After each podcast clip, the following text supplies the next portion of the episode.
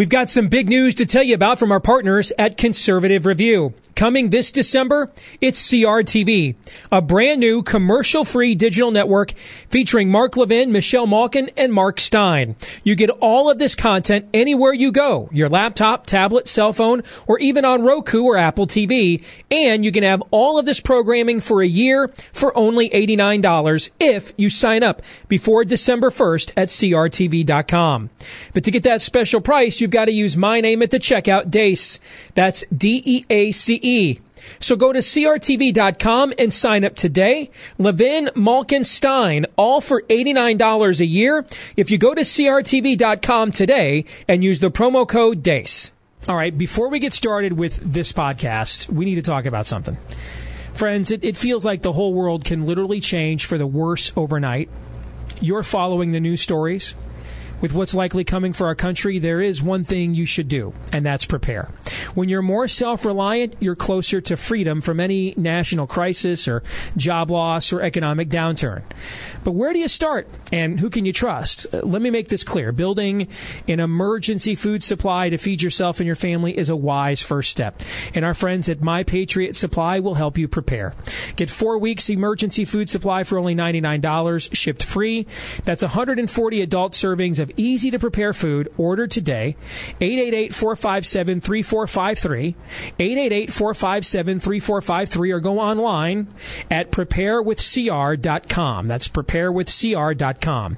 Build your emergency food supply for only ninety-nine dollars. Limit two units per caller, eight eight eight, four five seven, three four five three, or online at prepare with C R dot com. That's eight eight eight, four five seven, three four five three, or at prepare with C R dot com. All right, now let's get to the podcast.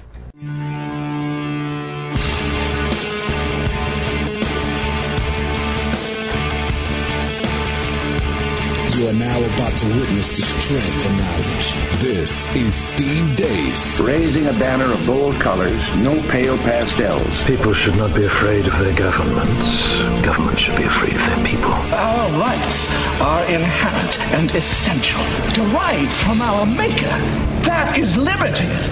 And liberty will reign in America. This is Steve Deace. And greetings. Happy Thursday. Thanks for listening tonight to the Steve Deace Show here on the Salem Radio Network, powered by Conservative Review. Steve at Steve Deace dot com is the email address. That's D E A C E. Like us on Facebook. Follow us on Twitter at Steve Deace Show. G O P consultant Matt Mackowiak to join us coming up later in this hour. Analyze how Team Trump is performing on the heels of uh, their first attempts to fulfill two of their bigly promises. Something I wrote about for Conservative Review earlier today in a piece that's pinned up on our Facebook wall. You can go check it out for yourself. We'll see if Matt agrees or disagrees uh, coming up a little bit later on in this hour. But uh, I want to begin with something I've been asked about numerous times in the last day or so. Uh, ever since the announcement of Neil Gorsuch uh, as Donald Trump's Supreme Court nominee. And something Andy Schlafly from Eagle Forum uh, referenced uh, about uh, Gorsuch on this show, uh, one of the times we've had him on, maybe not the last time, perhaps the time before, uh, he called into question Judge Gorsuch's church affiliation. Now, I happen to think where someone goes to church is always fair game, always. I thought it was fair game with President Obama's uh, heretical pastor. I think it's fair game with me. I think it, I think it's fair game to know where someone chooses to devote their time uh, to an ideology and a theology being expressed that they are voluntarily submitting them, themselves to be exposed to. I wouldn't make it the sole source of my vetting process, but absolutely I would make it a source. And there is a story about this in the Washington Post today. Now, I know they've had a bit of a run of fake news in a few sectors lately, but I've got to believe if there's one thing the Washington Post can be trusted on, it's to ident- correctly identify for us liberalism when they see it. Can we at least stipulate to that? Do you, think, do you think the Washington Post, Todd, knows liberalism when it sees it? Will you second Aaron's uh, Aaron's first of my stipulation? It doesn't even have to see it. It can just feel it. It's, it's intrinsic, indeed. And so they do some liberal vetting of Judge Gorsuch's church. I want to share some of this with you. Neil Gorsuch would be the first Protestant appointed to the Supreme Court in a quarter, more than a quarter century, nineteen ninety. The last time a Protestant was selected was David Souter, also an Episcopalian who was... Ouch! Other than when Eisenhower said Earl Warren was the worst mistake he ever made. David Souter, the worst mis- presidential judicial appointment by a Republican of all time. He was made by President George H W Bush in nineteen ninety. But was it a mistake? It was a colossal blunder. Was Mister was Mister Souter? Oh, you mean on behalf of Bush? On behalf of uh, yes, yes. Uh, Gorsuch is also Episcopalian. He belongs to Saint John's Episcopal Church in Boulder, Colorado. The Episcopal Diocese of Colorado confirmed this to the Washington Post. Church bulletins show that the judge has been an usher three times in recent months. His wife, Louise, frank, frequently leads the intercessory prayer and reads the weekly scripture at Sunday services. And his daughters assist in ceremonial duties during church services as acolytes. Religious groups of varying political persuasions expressed their opinions of Gorsuch's nomination this week. Liberal faith groups and non-theistic groups uh, tended to be critical. Many evangelical Christians uh, met the news of Gorsuch's nomination with glee, which would not seem to line up with Gorsuch's own theological alliance here. This mainline Protestant denomination includes great political diversity, meaning Episcopalians, among its two million members. Mike Orr, who is a spokesman for the Episcopal Church there in Boulder, Colorado, described Gorsuch's con- congregation, Saint John's, as, quote, a congregation that does a lot of social justice and advocacy. It's a healthy and vibrant congregation.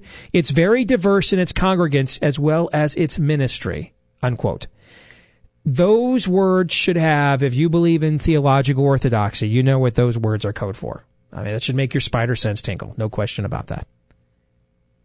The first word that Saint John's uses to describe itself on its website and Facebook page is, quote, inclusive. The church is led by a female rector. That is a major no-no in scripturally adhering to churches. Why?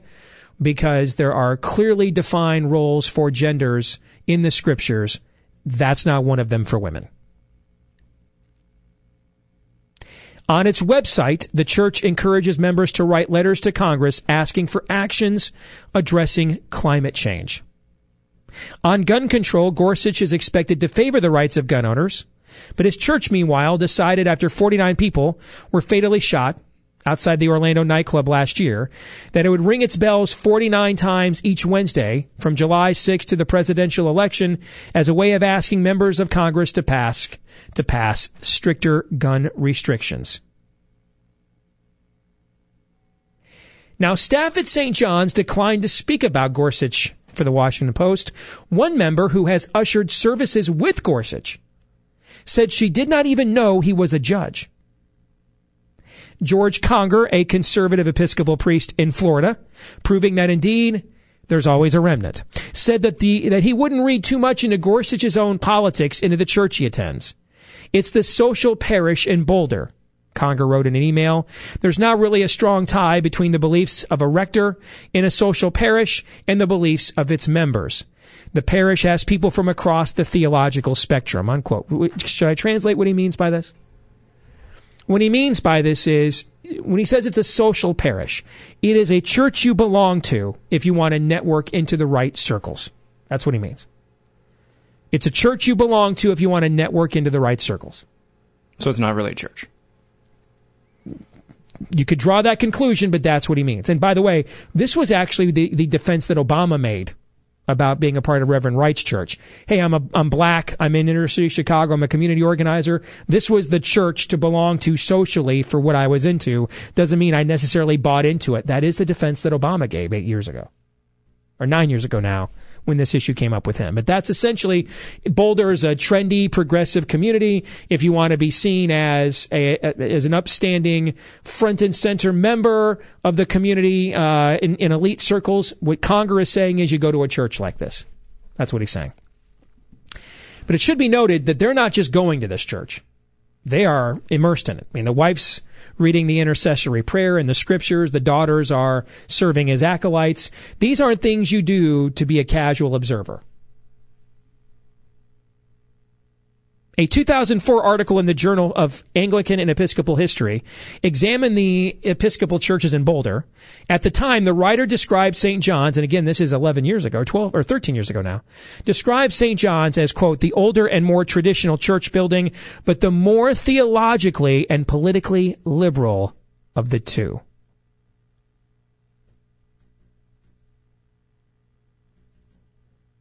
Saint John's, the article noted, was also the parish of six-year-old Jean-Benet Ramsey, the beauty pageant contestant whose nineteen ninety-six huh. murder became an issue of national interest and still is officially unsolved. Gorsuch actually moved to Boulder ten years later. He's been going to that church since two thousand six.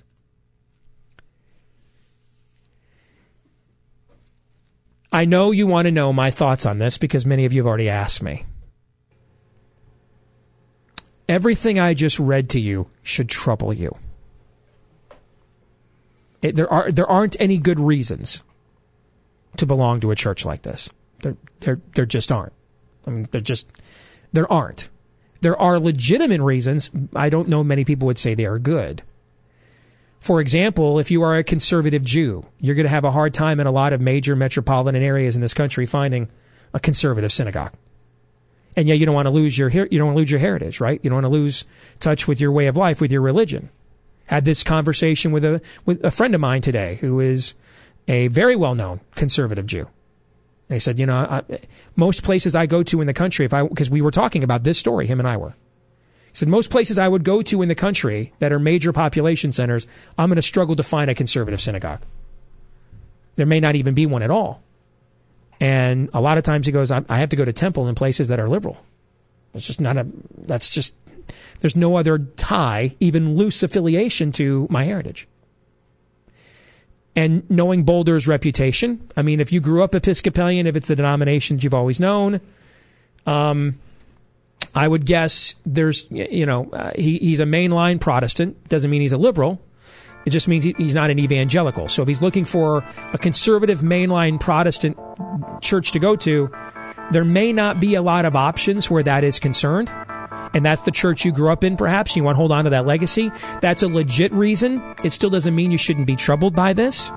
But there's more to the story here, I think, than just this information. And it's that I want to touch on when we come back. You're listening to Steve Deace.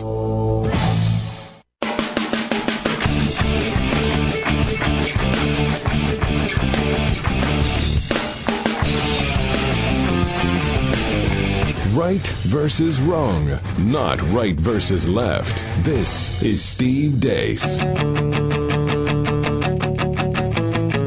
So is it fair game to vet where the people that want to lead the country and make life and death decisions for us, is it fair to vet where they go to church? You bet your sweet bippy it is. In fact, I don't think you can do a complete vetting without considering it. But I also don't think you can only consider it. Now, let me use my own situation, which isn't totally analogous to this one. But the principle's kind of the same. So we go to a non-denominational evangelical church in suburban Des Moines. And this year, uh, this summer, it'll be ten years since we joined this church. Uh, our church, if you look at its ecclesiolo- ecclesiology, eschatology, if you look at its theology, is basically a Southern Baptist church. And I'm on the preaching team. That being said, my views, I hate you know how I am loathe to apply theological labels. But for the sake of this conversation, I will do so in a very broad sense. And no, this is not an invitation for you to email me about the lynch in your navel. I'll just delete it. I don't want to have those arguments. My own theology, most people would probably brand as somewhat reformed, which means I don't necessarily share all the views of my church on eschatology, ecclesiology, and even on a couple of secondary theological matters. I mean, if there was if there was a main theological matter, I would not go to that church.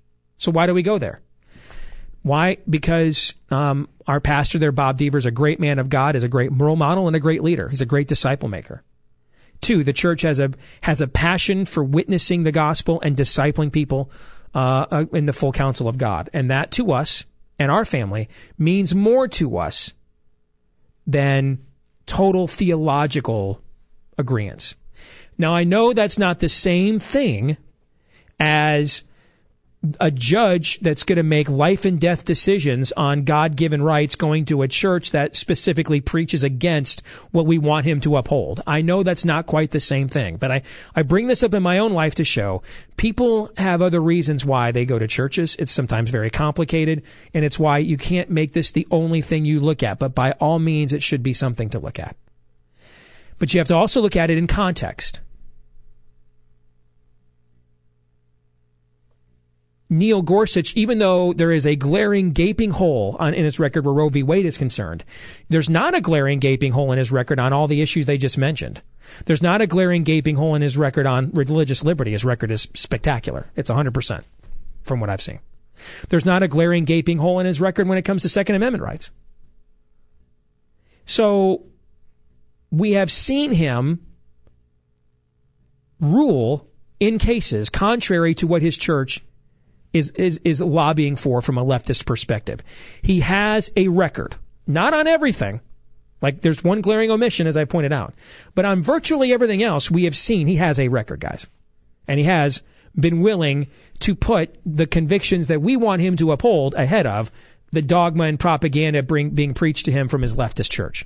That still doesn't answer a troubling question of why you would knowingly give your resources to things that are trying to undermine your values, right? But I know people who are extremely conservative who belong to denominations like the E L C A, Evangelical Lutheran Church of America, that have gone way liberal now.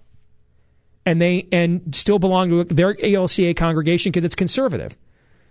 And when I bring up, aren't you concerned that the money, that some of your tithe money is still going to that main denomination?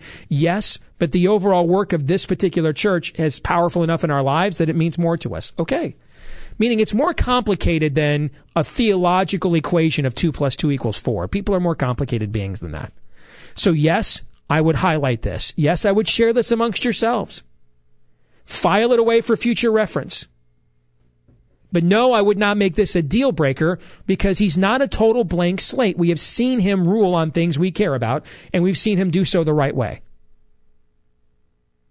And even though there's a glaring omission where Roe v. Wade is concerned, there won't be in his confirmation hearings because the left is going to put him on the record. That's why I'm not all worked up about it right now, like Andy Schlafly is. I respect his work, but I'm not all worked up about it right now because the left is going to answer this for us, guys. They're going to make him answer it. The time to get worked up is based on how he answers. That's when it's time to get worked up. And then you'll either applaud his answer, you'll have to do it to Jeff Sessions and say, well, the answer kind of sucked, but Jeff Sessions actually has a record, so I guess I'm, I'm going to trust he just said this to get through his confirmation. You know, unlike, he doesn't really have a record on this issue, though. So what, what he says about this is going to mean even more than what Roberts said, because he has virtually no record on Roe at all. None. But that's the time to get worked up. And not until, not a second before, because the left will put him on the record. Now, if you want to say, and I know Schlafly will probably try to lobby, uh, lob this kind of an effort. Hey, he should be taken off because it's too much unknown about him on Roe v. Wade and the church he goes to is troublesome. It's a free country. By all means, attempt to mount that effort. If I had to guess, it won't have enough support to, to Harriet Myers and be successful. But it also might get you some answers that you want too. Nothing wrong with that. It's a free country. You're, you're not bound and gagged to support whoever the Republicans throw up there, whoever your favorite conservative leaders throw up there. Now, for me personally, it's kind of hard for me after telling you for two weeks, I think Mike Lee would be the perfect judge. And then when Mike Lee goes out there and says he, he knows Neil Gorsuch and thinks he's great, to then tell you, well, Neil Gorsuch is a pile of poop. Well, Deace, didn't you tell us Mike Lee would be like the best Supreme Court justice? Well, never mind that. Okay. Yeah. I mean, so, I mean, I'm, you know, that's what happens when you take a stand. I got to be consistent with my stand. If I trusted Mike Lee to be on the Supreme Court, should I not trust him to make good decisions about who or who else should not, should and should not be? I would hope so. Otherwise, I made the wrong call. But, but, but yes, you should consider this, but I also wouldn't, I wouldn't underconsider it and I wouldn't overly consider it, Todd. Since he is replacing Scalia, and he's compared to Scalia. We should talk briefly about Scalia in this regard. He was often asked about how his Catholicism, Catholicism informed his judicial decisions, and he would say not at all. I, I refer to the plain reading of the text, and that does not have to agree with my Catholicism. So here's what our best hope is regarding uh, concerning considering everything you said, that Gorsuch is just as geeky about textualism and originalism as Scalia is, that he is all about the strict enumeration of powers, that quite frankly, that's his religion. I, there's no reason to believe the church he goes into that he's just some shadow theological conservative, you know, might be hanging on because, you know, it's the church of his, you know, father and he respects that man. There could be any number of reasons, but I think our best hope is that he just is, his, his religion is the Constitution, and he'll follow through on that every bit as well as Scalia did. Yeah, and I, I appreciate your um, your reminder that we shouldn't uh, not uh, consider this, but we um, you know we shouldn't. Uh, I didn't say not consider it. We should absolutely consider it. I would make it my sole consideration.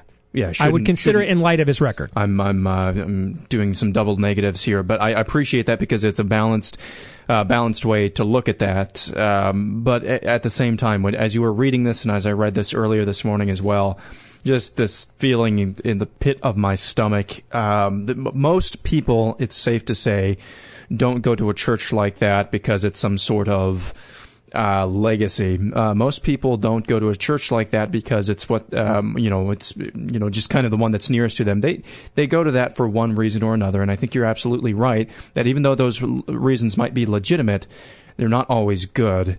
Uh, but at the same time, um, you're absolutely right. His his record is, uh, you know, it speaks for itself on religious liberty, uh, and it doesn't speak at all on pro-life. So it's, uh, again, it just needs to be a wait and see. Um, I'm not going to freak out about this yet. Don't forget about it, and don't freak out about it. Yeah. Don't do either one of them yet.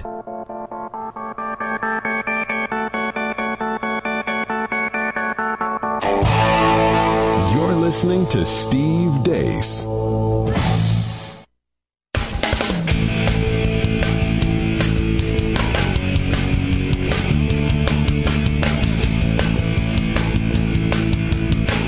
Check us out online at Steve Deace dot com, where you get show archives and opinions each day. You're listening to Steve Deace.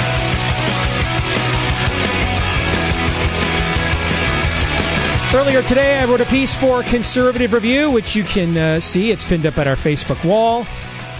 Taking a look at how Team Trump performed in their first attempts to live up to two of uh, his uh, bigly promises. Uh, one on immigration, which was over the weekend. The other with the appointment of Neil Gorsuch to the U S Supreme Court. And I think one of them uh, was dramatic, dramatically Uh, better than the other, and uh, not necessarily in substance, but in in stagecraft, in style. To uh, get a second opinion on that, Matt Mackowiak joins us now. He is a G O P consultant and a friend of mine. Matt, how are you, brother? I'm doing great. How are you? You've got an interesting new podcast at the Washington Times as well. Tell us about it.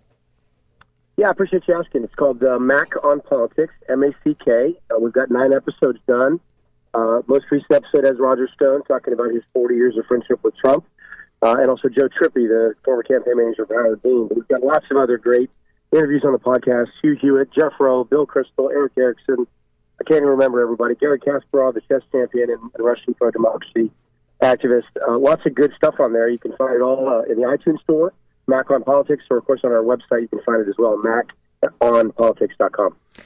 And I've, I've been impressed with the diversity of your guests as well. So, I mean, you're getting a wide swath of opinion across the ideological spectrum, and uh, and that is a testimony to your relationships, Matt, because it is not easy to get people, unless you know them personally, to cross the ideological divide, either way, really, and, and try to credibly engage the other side. There's just very little of that in our media today, so props to you for that. Thank you. I appreciate that. That's really what I wanted to do, and, and the Washington Times has been a great partner, you know, in this. Um, they are they are striving to be the largest conservative news, newspaper in the country, and they're really heading in the right direction from from a, a web and a print standpoint. And but but really, I, I just want to have smart conversations where, where not only do I learn things, but where people that tune in also learn things. So this isn't about just bringing on people that I agree with. It's for bringing on smart people. That's what I've really tried to do. And in fact, tonight I'm interviewing Uh, former U S Ambassador to Russia, Michael McFaul, who's at Stanford University.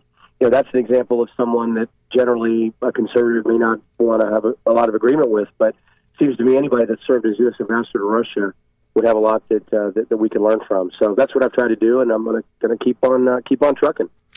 Well, let's get to the news of the day. I want to begin with your thoughts on, on the premise of the piece I wrote today for Conservative Review, which is uh, Trump's first two attempts to truly touch the hot stove of Washington, uh, beyond just the use of the bully pulpit, but substantively change the culture in Washington. We saw one with his immigration orders over the weekend. We saw another on Tuesday night with the appointment of Neil Gorsuch to the U S Supreme Court. And and I thought, and I came in here on Monday and said that uh, what happened over the weekend, you should treat as your first game. You got to self-scout, realize how the other team responded to your attempt to score, and figure out what you did right and what you did wrong, because I thought they made several mistakes over the weekend that we talked about. And I think you saw on Tuesday that they learned from a lot of those mistakes. Uh, the stagecraft Tuesday was far and away superior to what we saw over the weekend. Your thoughts? Yeah, Steve, I mean, I, I agree with that premise. You know, I think that it's clear that, that this White House is learning. And, and you know, at, at some level, you kind of want uh, anyone, any mature, rational adult to be learning. But, but organizations have to learn, too. And this is an organization that, you know, has merged some, some different personalities, some people with different types of experiences. It merged kind of the campaign team and the R N C team with some, some new individuals that Trump has known in terms of the uh, people he selected for the cabinet, you know, business leaders that have been very successful. Um, and it's pretty clear to me that on the, on the executive order related to refugees and travel, uh, that, that that just wasn't a fully thought, thought out, well-executed, well-planned uh, effort. And I think they, they paid that that price over the weekend with the, the cable news coverage and, and, and I think the kind of generated story of, of hysteria, which I think was overblown, but, but was certainly was happening. I mean, they should have exempted visa holders. They should have exempted green card holders. They should have exempted those in transit. They should have coordinated with the agencies better. Uh, there's a lot they should have done. I think they learned some hard lessons there, but, but it's clear that as it relates to the Supreme Court, it wasn't just that they learned, because honestly, there was only a few days in between, and the Supreme Court plan had been in development for, for weeks, if not months. But but I think they are learning. I mean, I think that, that they are going to be a little bit more methodical. I think they're going to, you know, make sure that they work closely with allies. Um, I think they're going to have much more, you know, uh, well-developed communications plans. You know, as you look at the Supreme Court thing, they've got allies out there. They've got surrogates. They've got talking points. They've got his background. They've, they've, they've, done, they've done a lot of things.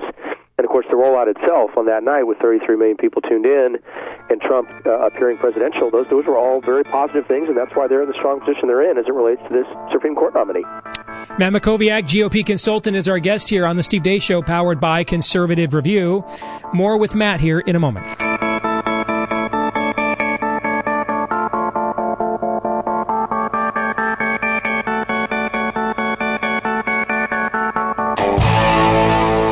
Listening to Steve Deace.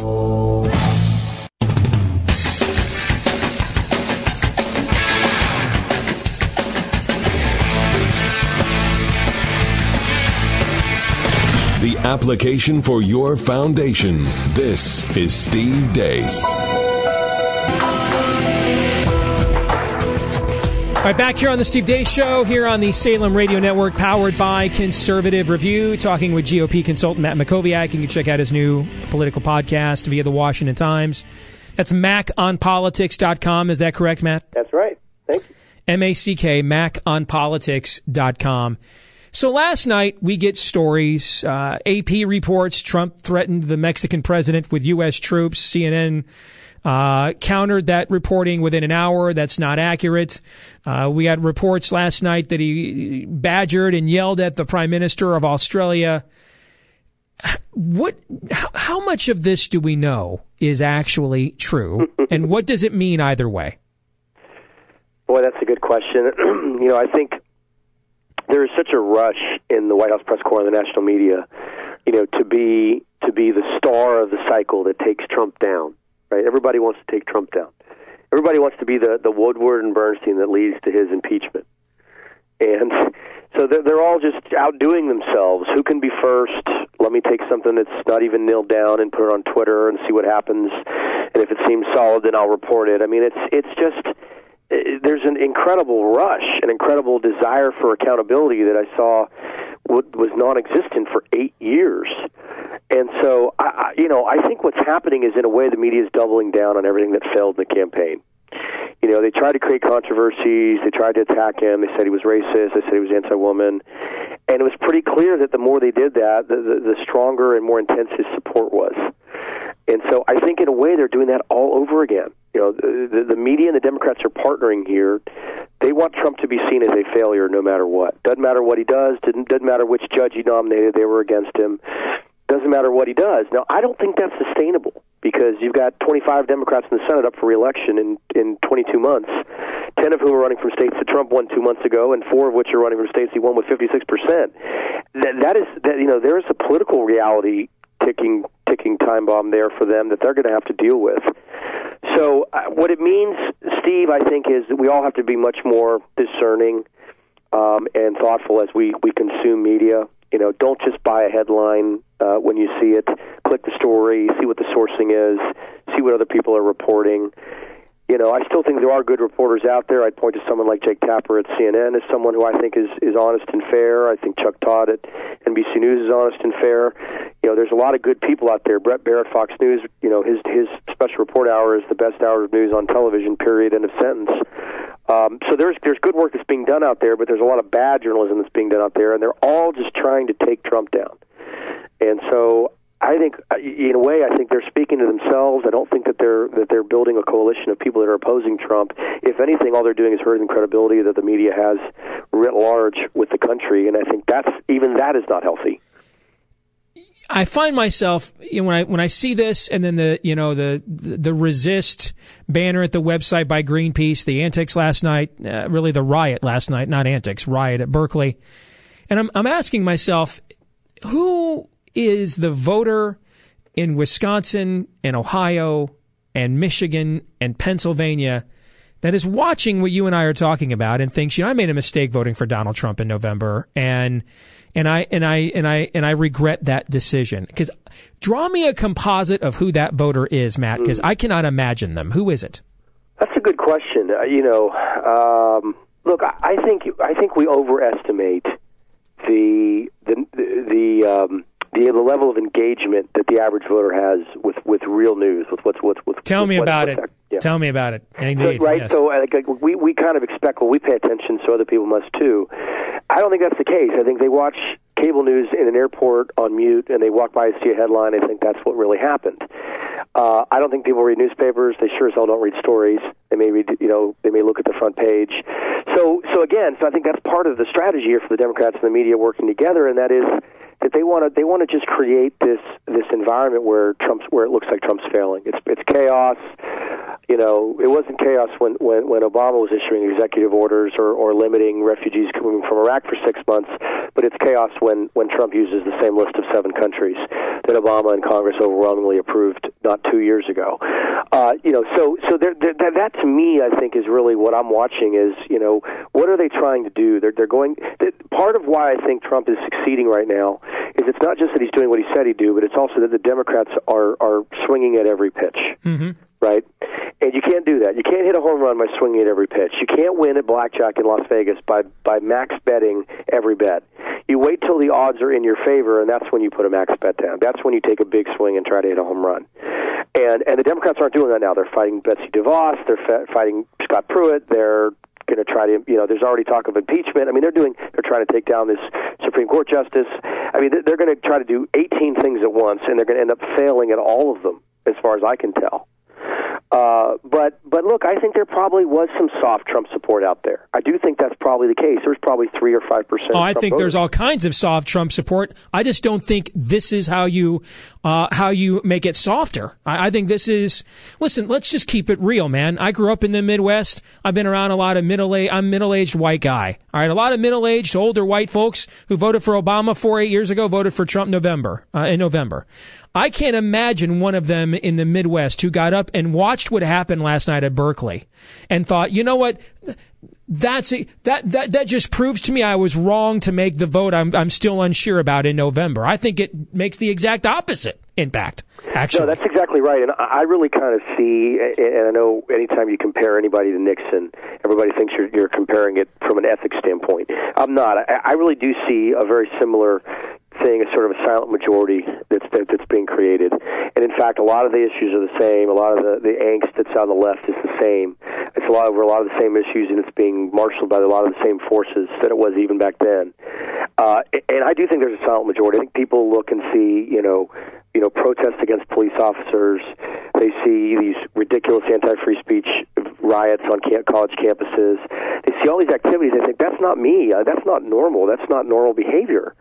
Uh, we, you know, protest is, is in the is in the you know the best traditions of America, but but lighting things on fire because you don't want someone to speak on a college campus is not in the best traditions of America. And so I, I look, I think fundamentally, Steve, where this comes down is the people that voted for Trump, that, that gave him the, the, the you know the, the popular vote loss, but the electoral college victory, um, are going to render a judgment in six or nine months, and they're going to say, did Trump make my life better? Mm-hmm. Right? The, the answer is either yes or no, and it's going to be based on whether wages rise, jobs were created, foreign policy was stronger, the country was safer. It's those core questions, and they're either going to be able to answer yes or no, and we'll have to see what happens six, nine, twelve months from now. G O P consultant Matt Mackowiak. Check him out, Mac on Politics dot com. Thank you, Matt. My pleasure. Take care. Take care. We'll have some reaction here in a moment. You're listening to Steve Deace.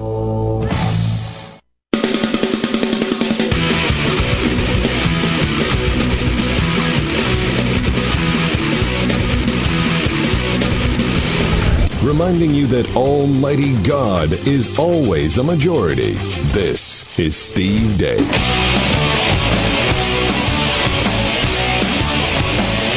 Get some reaction to what we just heard from G O P consultant Matt Mackowiak.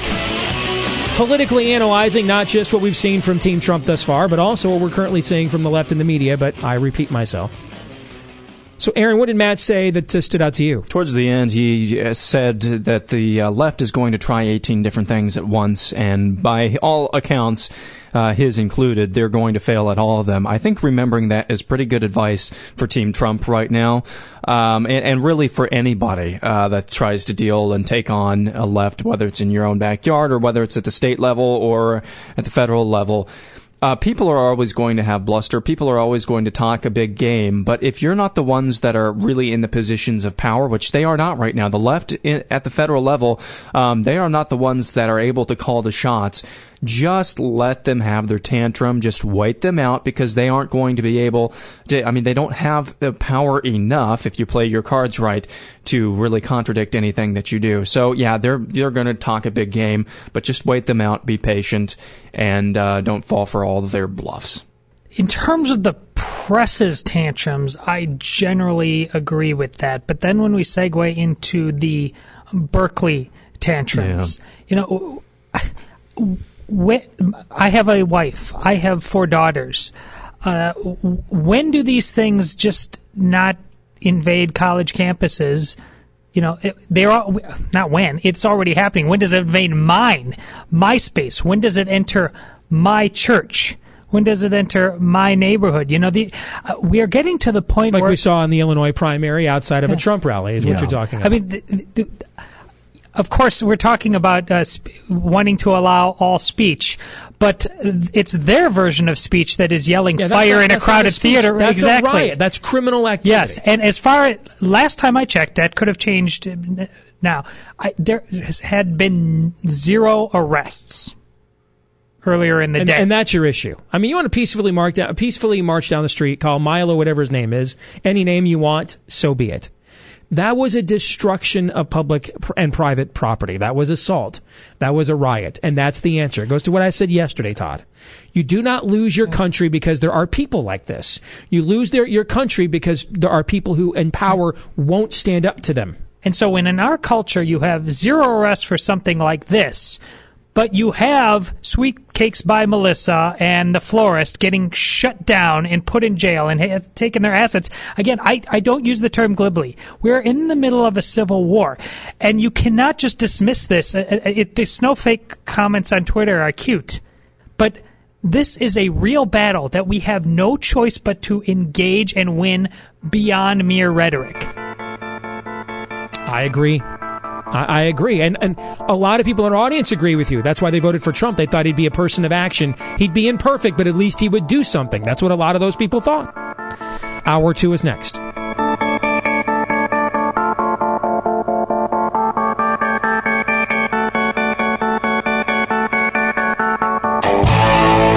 You're listening to Steve Deace.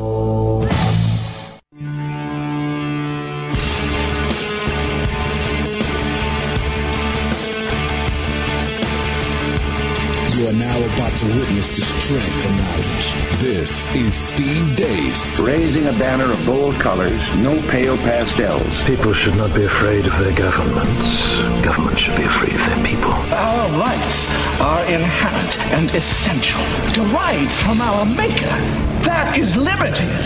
And liberty will reign in America. This is Steve Deace. And we're back with hour two of the Steve Deace Show here on the Salem Radio Network, powered by Conservative Review. Don't forget, we love to know what you think about what we think. So let us know. Steve at Steve Deace dot com is the email address. That's D E A C E. Like us on Facebook and follow us on Twitter at Steve Deace Show. Coming up here in about fifteen minutes, did you hear about the question Tom Brady got at the Super Bowl this week? No, not that one. Uh, the other one that's far more important than how dare you be friends with the President of the United States. That this is an actual question, and it got an answer that we're not accustomed to hearing that often in today's culture. We're going to talk about that coming up in fifteen minutes. But yesterday, uh, in a clip I've gotten a lot of reaction to, I was asked to appear on C N N opposite a Democratic Party strategist talking about the appointment of Neil Gorsuch and the confirmation fight to come. I thought we'd let you listen to that audio, and then Team Deace is going to critique me when it's done. Let's talk this over with Keith Boykin, C N N political commentator and Democratic strategist, and Steve Deace, a conservative syndicated radio talk show host. Gentlemen, good to have both of you on.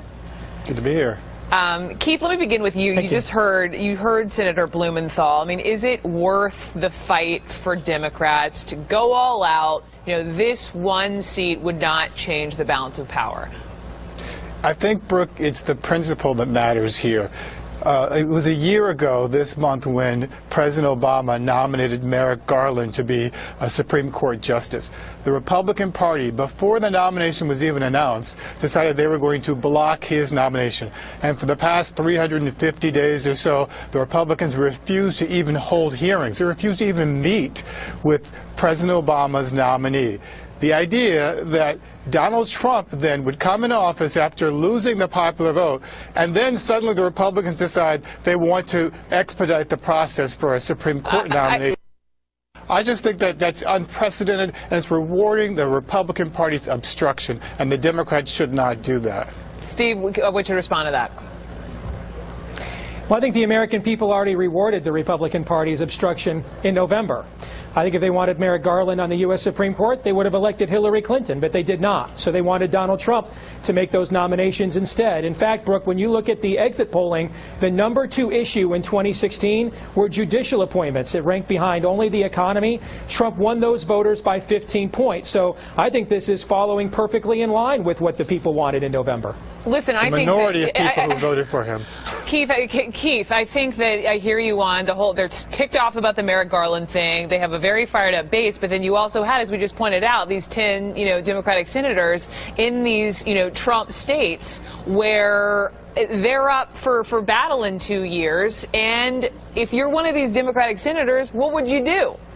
Well, Brooke, I think the thing that gets ignored a lot of times when we talk about these issues for Democratic uh, senators and members of Congress is that the base of Democrats are more likely and more enthusiastic about supporting Democrats who stand up for Democratic values. Democrats who are sort of milquetoast in the middle of the road don't get the enthusiastic support that other Democrats do if they know, if you have somebody who's going to fight for you as opposed to somebody who's going to give up and, and abandon ship every time there's a little bit of a, of a controversy.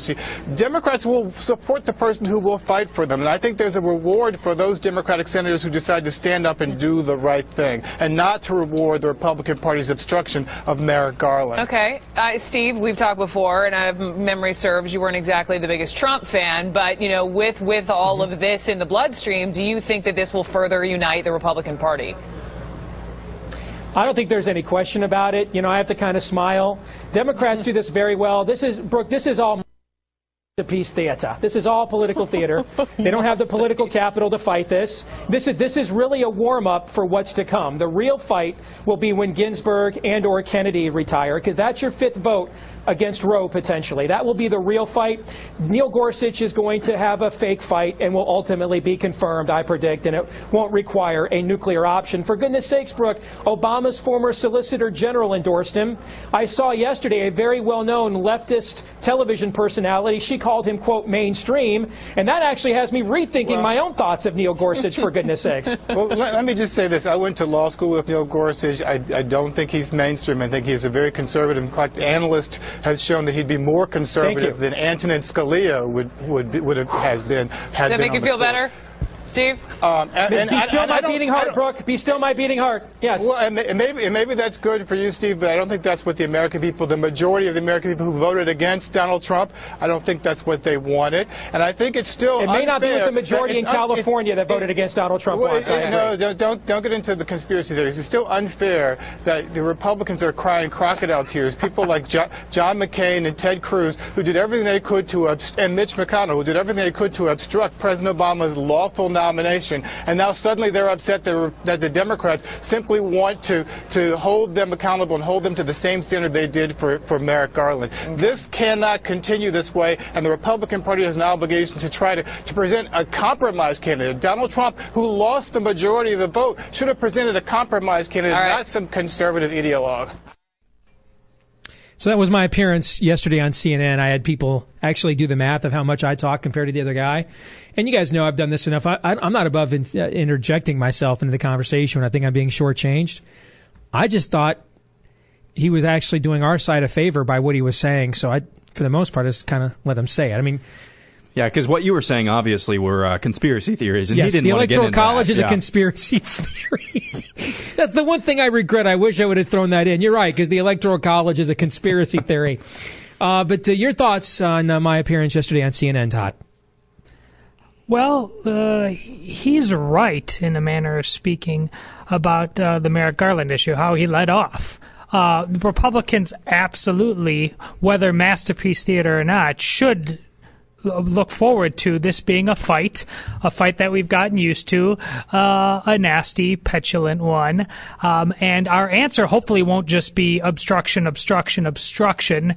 You know, th this is the game now. It's sad. It's pathetic. It's not supposed to work with it. I, I just hope we bring our A, a game. We, uh, we win the philosophical bite, and, and instead of complaining about obstruction, if it comes down to it, I hope we just got that nuclear option. Say, okay, fine, let's do it this way. Uh, just get her done. Yeah, this is, again, this guy's a Democrat strategist, and so why would you expect him to say anything other than just Democrat talking points? I wouldn't. This, yeah, yeah, this, um, yeah, I, um, that's a false uh, objection or whatever, but um, this is um, just more of the same. This is all just playing to the base. This is all, again, you were absolutely right. This is all just masterpiece theater, what the Democrats do so well. They make every uh, every issue into uh, them being the victims, or the uh, Americans being the victims of this, of the evil, big, bad Republicans. And that's all you heard right here. This is, uh, you know, against what the majority of Americans uh, who voted... Uh, this is against what they want. This is all just, um, again, just an effort to rile up their base, base and it's uh, it's just it's, it's a crock.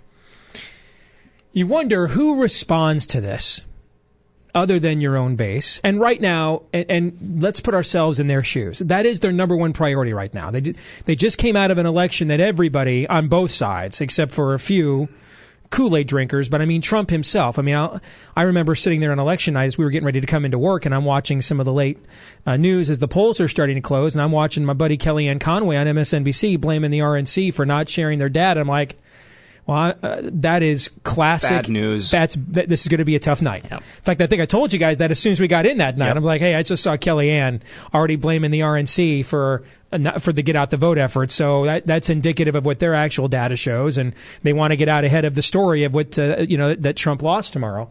So, I mean, almost nobody except absolute true Trump believers, because they just wanted to believe, mm-hmm. thought that there was an objective criteria that he could get to two seventy. And and so when your side loses something that they thought was in the bag, particularly to a person that they went out of their way to hand the nomination to because they thought it was the easiest person they could beat, who had the worst debate performance ever in a presidential debate, in that very first debate that's the most watched. In fact, the more I lay this out, I'm, I kind of feel bad for him in a way. Is he president, you, actually? Yeah, yeah, I mean, I, you can see why they think they have to rebuild their base back up. And the protests that we saw after the election, like what we saw last night in Berkeley, I hate to say it, but that is that is a core of the Democratic base. Now, it is not the base as a whole. Because we saw Trump win a lot of those people over in this last election. It's how he won Wisconsin. It's how he won Pennsylvania. It's how he won Michigan. And those are the people, as I'm listening to this, I'm wondering to myself, how many of them that crossed over to vote for Trump with this messaging are thinking, Todd, you know what? I made a mistake. I'm going back Democrat again in twenty eighteen or twenty twenty. Because I would imagine not many. I think the people who are, who's, who in their base that they lost, who this messaging, or I'm thinking the people in their base who this messaging appeals to, they can't lose those people. This is not the, this is not the messaging they're looking for.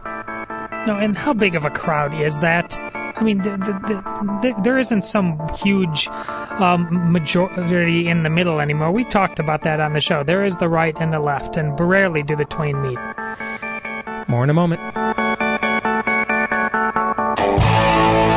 You're listening to Steve Deace.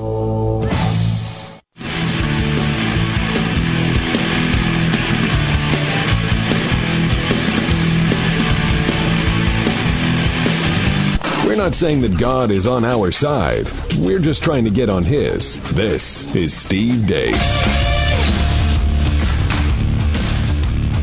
So did you hear about that question Tom Brady got asked at the Super Bowl? No, not that one. How dare you be president with the United States? How dare you be friends with the president of the United States? Not that question. But uh, one of the issues that uh, came up this week that has not gotten nearly the media attention, but uh, frankly is far more important, is uh, Tom Brady talking about uh, his dad and how the role his dad played in the success he had. I know Tom's story very well because I'm a lifelong Michigan fan. Skinny kid, kind of a throw-in to a recruiting class. Started about fifth string at Michigan. Uh, ended up beating out a lot of higher recruited kids to become a star quarterback.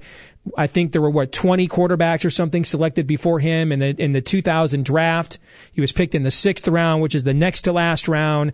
Nobody thought he had any chance to unseat Drew Bledsoe, who was a Pro Bowl quarterback, and now he might be the GOAT, the greatest of all time. And Brady was talking this week about the role his dad played in his life, that pivotal role. Doctor Meg Meeker wrote a book about this several years ago, Strong Fathers, Strong Daughters. She's also got a new book coming out this spring called Hero, Being the Strong Father Your Children Need. I'm sure we'll have her back when that book comes out here in a few months. But Meg, it's good to have you back on the show tonight. How are you? I'm well. Thanks for having me, Steve. So when we hear somebody credit their dad, we don't hear that a lot, right? Yeah. All my life it's been, hi, Mom, and that's great. I was born to a single mom. She had me at fifteen. I'm a mama's boy. I understand that. But it is refreshing to hear somebody credit their dad for once, isn't it? You know, it really is. And, you know, as a pediatrician, I've seen thousands of kids grow up. I've been at this thirty years. And, you know, one of the most important, one of the most important people in a child's life that we have sort of in a very calculated fashion in America sort of demeaned and thrown into orbit are the fathers.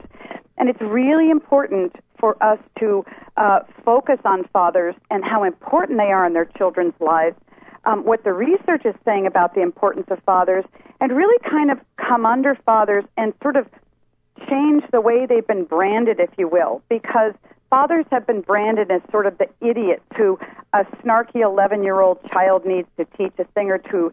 And we've really got to start pushing back against that because, A, we have a national crisis in our hands where we have fatherlessness, you know, all over America. And, B, fathers are crucial in the healthy development of children, whether they're two or twelve or twenty-two, and that we really need to start paying attention to dads again. You know, I see it with my own kids. My oldest is going to be sixteen in a couple of weeks. My youngest is going to be ten in a couple of weeks. And our youngest daughter, who I refuse to call a middle child, uh, she's going to turn twelve in July. And, you know, it's amazing. We homeschool, so they're very reliant on their mom. Their mom's their teacher. They're used to being around her all the time. And, and there's a level of affirmation that they can only get from her that is vitally important to them. I'm much more aware, being a dad, how much of that affirmation and guidance that I can only give them that they seek out from me. And as someone who was originally born to a single mom, I wonder, how does how could you replace that? That's got to be an extraordinary uh mission to try and, and, and do both of those tasks at the same time. Because my wife and I will tell you, just trying to do one of them at a time is extraordinarily difficult. Yes. You're absolutely right. And, you know, in an age when we're trying to um, sort of neutralize uh, masculinity and femininity and say it really doesn't matter whether it's mom or dad, or as long as they've got two parents, three parents, a couple of adults in their lives, kids are, kids are well. But you know from growing up with a single mother that your mother was probably larger than life in your in your eyes, and that's wonderful. You can have a great mom. But there's still a hole. There's still that questioning, that deep, what if? Where is he? You know, what could he have given me? And what a father gives to a child is uniquely different than what a mother gives to a child. One's not better or worse, but there, we, we need to acknowledge that a dad brings an authority into a child's life. And when a child feels a stamp of approval, if you will, or affirmation from a fa- from a father, it's very different than the affirmation they feel from a mother. Um, you know, in a child's eyes, and again, I, my job is to try to help parents see who they are through their children's eyes, not just through another adult's eyes. A child sees a mother as the person who has to love them. Mom's the, the safe place. Mom is the one who, who, you know, sort of gives you an emotional language and, and teaches you and coaches you and is always there. But a father, from a child's perspective, a, ch- a father's love feels a bit more negotiable. You know, in a in a child's mind, dad doesn't have to love me, but boy, when he chooses to and he expresses it, it, it, it changes who I am. And I grew up with a father and a mother, both very strong people, and I adored them both. Um, but when my father told me I could do something, I knew that I knew that I could. When my mother told me I could do something, part of me said, yeah, right, I know you love me, you're biased, moms have to say that. But when a father brings that child, it almost it carries a weight and an authority that, that a child feels that, that isn't there when a mother brings it. And this is extremely important for us to acknowledge. And for fathers who feel uh, less than important in their homes, it's extremely important for them to understand. That's an interesting point you just made, because our teenager does this a lot. She'll ask me, does this look good on me? Am I doing this the right way? And I'll say, I'll say, yeah, if I think it does. I'll say no if I think it doesn't. Exactly. And, she, and, and and when I say yeah, she'll go, are you sure? I say, why do you ask me that? I say, if you don't believe me, go ask your mom. She says, well, she has to be nice to me. She'll tell me it looks good. I know you'll tell me the truth. And I've, I've kind of almost been insulted when I've heard that, almost to mean like, so I'm known for not necessarily being nice. But now that you put it into that context, I understand that a little bit more. Absolutely. Because when you say, yes, you can, your daughter knows that she can. When mom says, yes, you can, and you look nice, your daughter kind of shrugs her shoulders and go, well, okay, maybe, because that's the answer she expects. Because, again, a mother has to tell their kids they love them. They have to tell, this isn't a child's perspective, they have to say you look good, because in a child's eyes, if your mom doesn't believe in you, then who in the world are you? Hmm. You know, your mom's the lowest rung. Mothers have to love their children, but not so with fathers. But that's so cool for you to know, Steve, because now you know your daughter looks to you for truth, to tell her that, you know, the truth. But when you affirm her, it sinks to the deepest part of who she is, and she knows it's real. And that's, one, po- that's power. One more point I want us to make before we run out of time. I got about a minute here, Meg. If you don't, if dad, if you don't provide this to your children, they will go find other places to get it, and you may not like those sources. I think that's something that should be notified or should be recognized as well. Absolutely. When a daughter's a teenager, um, if she doesn't get affection and affirmation from her father, she ends up in the backseat of some pimply-faced guy's car. If a son doesn't get affirmation from his father, he will look for it for the rest of his life, even into his fifties and sixties, trying to prove to himself that he is worth what he believes his dad should think he's worth. So it, it, you know, kids take one person to their grave, their dad. I've, I've always said that about daughters. They take their father to the grave. They either want a little more time or they want a little more healing. I believe that sons do the same thing. They have questions they need answered from that man who's larger than life in their, in their eyes. And every father out there needs to understand the power he has in his son and his daughter's lives. Doctor Meg Meeker, look for her new book, Hero, Being the Strong Father Your Children Need, coming this spring. Thank you, Meg.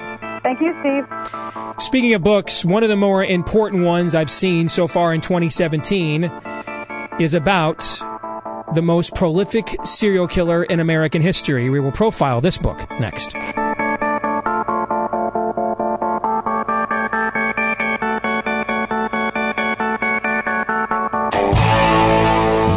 listening to Steve Deace.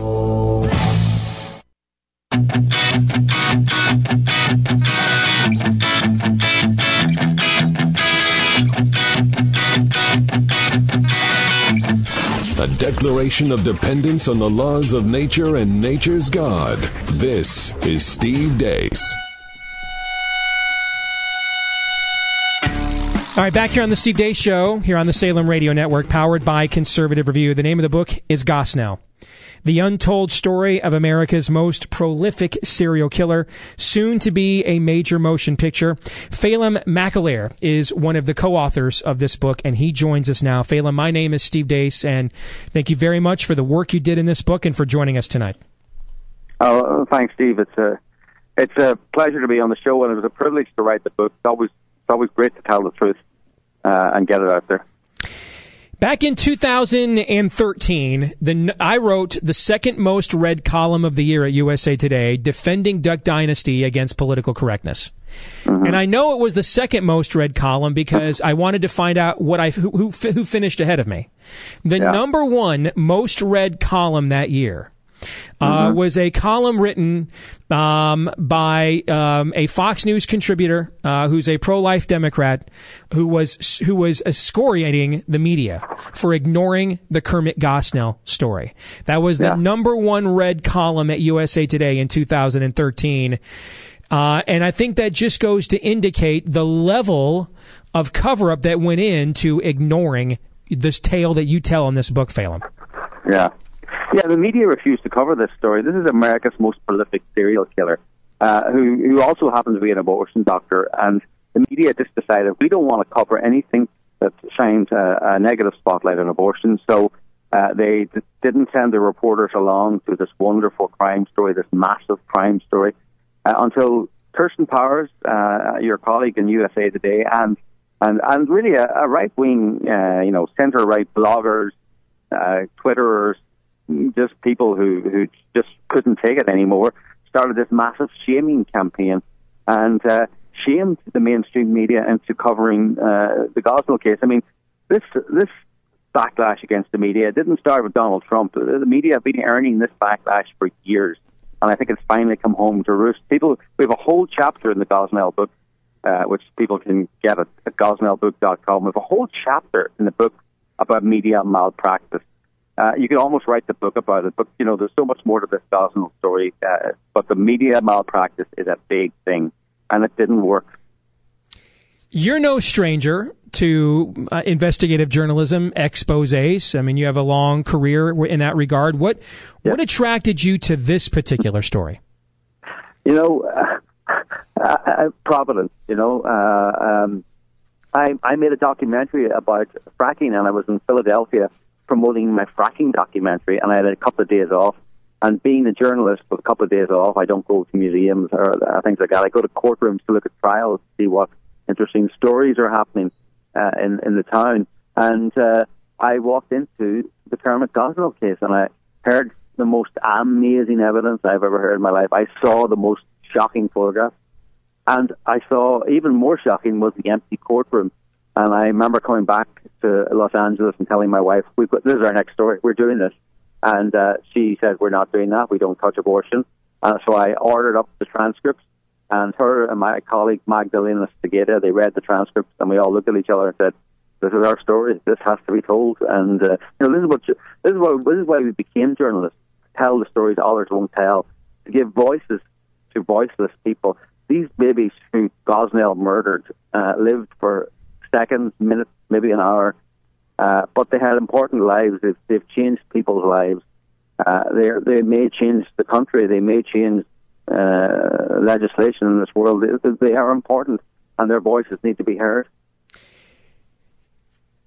A lot of people in our audience, Phelim, are aware of this story. They're informed. They read sites like Life News, LifeSite News, et cetera. Mm. Every night when the trial was going on, I was reading excerpts from the testimony, all the grisly details to our audience. Mm. I've written numerous columns about it. There's a whole, um, there, there's a whole uh, homage to Gosnell, for lack of a better term, in my most recent book, A Nefarious Plot, which is written by a demon general from hell. He he basically sings a lullaby to Gosnell. So yeah. my my audience is very familiar familiar with this, but what is, when you guys really dug into this story, without giving away the book, can you give us one thing, one nugget, that even if you were informed on what on what transpired here, that, that you would be shocked to learn? Um, well, I mean, Gosnell thinks he's innocent. Gosnell thinks he's going to get out. Gosnell's going to be vindicated by history. Uh, another thing, Gosnell uh, believes the Bible justifies his evil deeds. Hmm. Uh, and in the back of, uh, of the book, we he, he writes to us all the time. He phones us all the time from prison. Uh, he sent us a list of Bible scripture, Bible passages, uh, justifying abortion, justifying his deeds, and beside them he, he explains how that justifies his act. Serial killer, soon to be a major motion picture. More with him in a moment. All right, coming back into the next segment, Phelim, you were talking, doing another reset, Phelim.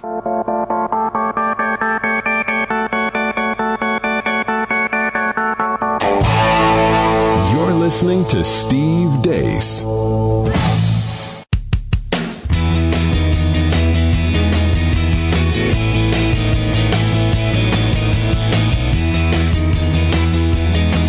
Selling out isn't a virtue.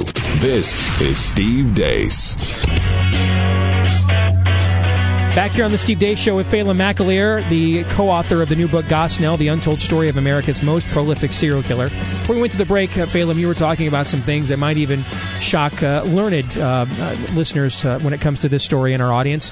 What else should they know? Gosnell's a creepy guy, but he's a plausible guy. Um, myself and my wife went to visit him in prison to interview him. He kept touching my wife's knee. He, you know, he's he's a he's a creepy guy. He's a charismatic guy. He's a classic serial killer. Very interesting, too. He's a classic serial killer. He kept trophies. Uh, he took photographs of his victims.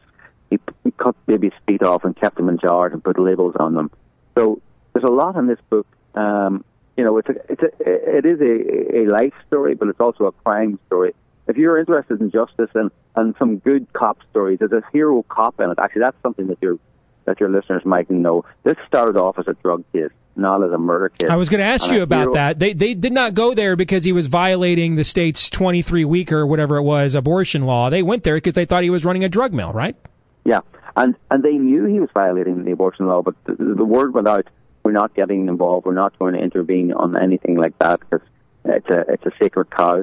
Uh, it was just, it was a drug guy who said, there's something not right here, and it's more than drugs. And he, then and then he interviewed members of staff, found out a woman had died, looked for the police report, no police report, but a woman died uh, inexplicably. He thought there was something is rotten here and went in and then realized that. Now, he, he had a lot of blowback, blowback against him because he was a narcotics cop. What's he doing investigating homicide? You know, they're very territorial, these cops and prosecutors. And uh, he, he he he fought through because, you know, he, he, he he's a professional. He's also spiritual. Uh, the cop, Jim Wood from Philadelphia. You know, uh, there's a lot of anti-cop material out there, but you know what? I'm glad there's people like Jim Wood out there, let me tell you. When you see stories of men who are uh, clowns at kids' parties, who keep to themselves, mm-hmm. and they're uh, nondescript, unknown, under the radar. And then one day there's a tip and suspicion. You start digging up John Wayne Gacy's yard, and there's mm-hmm. bones of kids going back years, and we're all shocked. But in this case, this man's in a regulated, heavily regulated profession. How is it possible then, Phelim, that this went on for thirty years? He's in a heavily regulated profession in one of the most heavily regulated states in the Union. Uh, Because the regulations are just paper regulations. Uh, when you've got states like that, no one, no one wants to enforce the regulations. The big assist uh, in this was from a Republican governor, a so-called moderate Republican governor, Tom Ridge. Tom Ridge. Yep. Yeah, he was elected on a pro-life or a pro-choice platform and told bureaucrats, "I know the law says that the clinic has to be inspected annually, but we're ignoring that." And the bureaucrats said, "Fine, that's great. Let's vote for us." I may be taking you in a place you're not comfortable, so if I am, tell me. But. But I'm heavily involved in pro-life activism in my own state, and I've been involved around the country. The March for Life is this weekend. Mm-hmm. One of the big tactical debates we have within the pro-life movement is whether the battle is to determine, to define that human life begets at conception, or is it to try and regulate abortion out of business. Now, mm-hmm. I will tell you my bias is the former, because I, I just don't understand, how do you enforce these regulations? And I've been saying this since the Gosnell, since before the Gosnell case. I mean, if, mm-hmm. if someone takes money to kill children for a living, what, it's not a big leap for them, Phelan, to lie about an x-ray, to lie about an ultrasound. I mean, we, yeah. we don't have pre- prenatal police out there, right, monitoring, uh, you know, uh, how far along it, babies are in the womb. So how are these things even enforceable? Yeah. Are, are we, have we essentially spent decades making ourselves feel good by placing restrictions that are mm-hmm. likely just going to be ignored anyway? What do you think, yeah. based on your your experience in the Gosnell case? What does that tell you? Well, I mean, that's a good question. And again, I mean, I, I'm not a pro-life activist. I'm a journalist, right? Uh, I'm a stranger to the pro-life movement, or I was before I wrote this book. Let me tell you, my opinions on abortion have, have shifted dramatically. I, I, I'll say that. Um, that's a it's a very good point. Listen, uh, from from our experience, the regulations are not worth the paper they're written on. Right? They are they they are not worth. I was going to use a word that perhaps your listeners uh, wouldn't like. So they're just worth nothing. So I, I think you know you you make a very good point. Um, You know, you're asking leftist bureaucrats and leftist politicians. And, and by the way, this happens in Texas, too. There's a doctor in Texas, a deeply read state, who's just doing this. As you say, I mean, one thing that, that I realized after writing this book is that is uh, that no one knows what goes on behind the doors of these abortion clinics. So, um, you know, yeah, the regulations are worthless, completely worthless. Tell us about the movie uh, that, uh, that that this story is going to become. What do we know so far? Well, the movie is finished. Uh, we tried to get a distributor, and the distributor said, "Great movie, too controversial for us." You know, such nonsense. But this is the story that the mainstream media don't want to tell. This is the story that the Hollywood establishment don't want to get, to get out there. Uh, but that doesn't matter. We're going to get it out there. The book is going to get out there. I mean, one of our plans, one of our evil plans, is to get the book onto the New York Times bestseller list. So uh, that the New York Times is finally forced to actually have the word Gosnell uh, in their pages. Hmm. So. I mean, we're asking people to buy the book, to support. We're actually asking them also to buy it, to send a message to the mainstream media. You know, go to Gosnell book dot com, order the book, or go into actually go to your local bookshop, or buy the book, and uh, get it on the New York Times bestseller list, and, and have people in the New York Times have to spit in their coffee as they see what's climbing up the bestseller list. They don't want this story out there. It sends the wrong message. It casts a spotlight, a negative spotlight on abortion. And they don't like it. It sounds like this has had an indelible impact on you, the experience of investigating this case. Unbelievable. Uh, and my wife and I were, were both changed profoundly by this story uh, in many ways. If you read Anne's preface to the book, uh, you know, we were sort of, we, we, we didn't really understand or, you know, particularly trust pro-life activists before this, because obviously the photographs were photoshopped and obviously they were exaggerating what was mm-hmm. going on. Let me tell you, any of your listeners out there who don't know much about abortion, the pro-life activists are not exaggerating. They're not photoshopping. In fact, they're not graphic enough. The, the pictures we have seen uh, uh, pale into insignificance from uh, those posters that you see outside the clinics. The truth will set you free, and will, you know, we need to have a debate about the truth, not about politics. Phelan McAleer, the co-author of the book Gosnell, The Untold Story of America's Most Prolific Serial Killer. And I agree with his sales pitch. Force them to cover this by putting it on the New York Times bestseller list. Phelan, thank you for being on our show tonight. God bless you, brother. Appreciate it. Thanks, Steve. Thanks. Uh, all the best. Take care.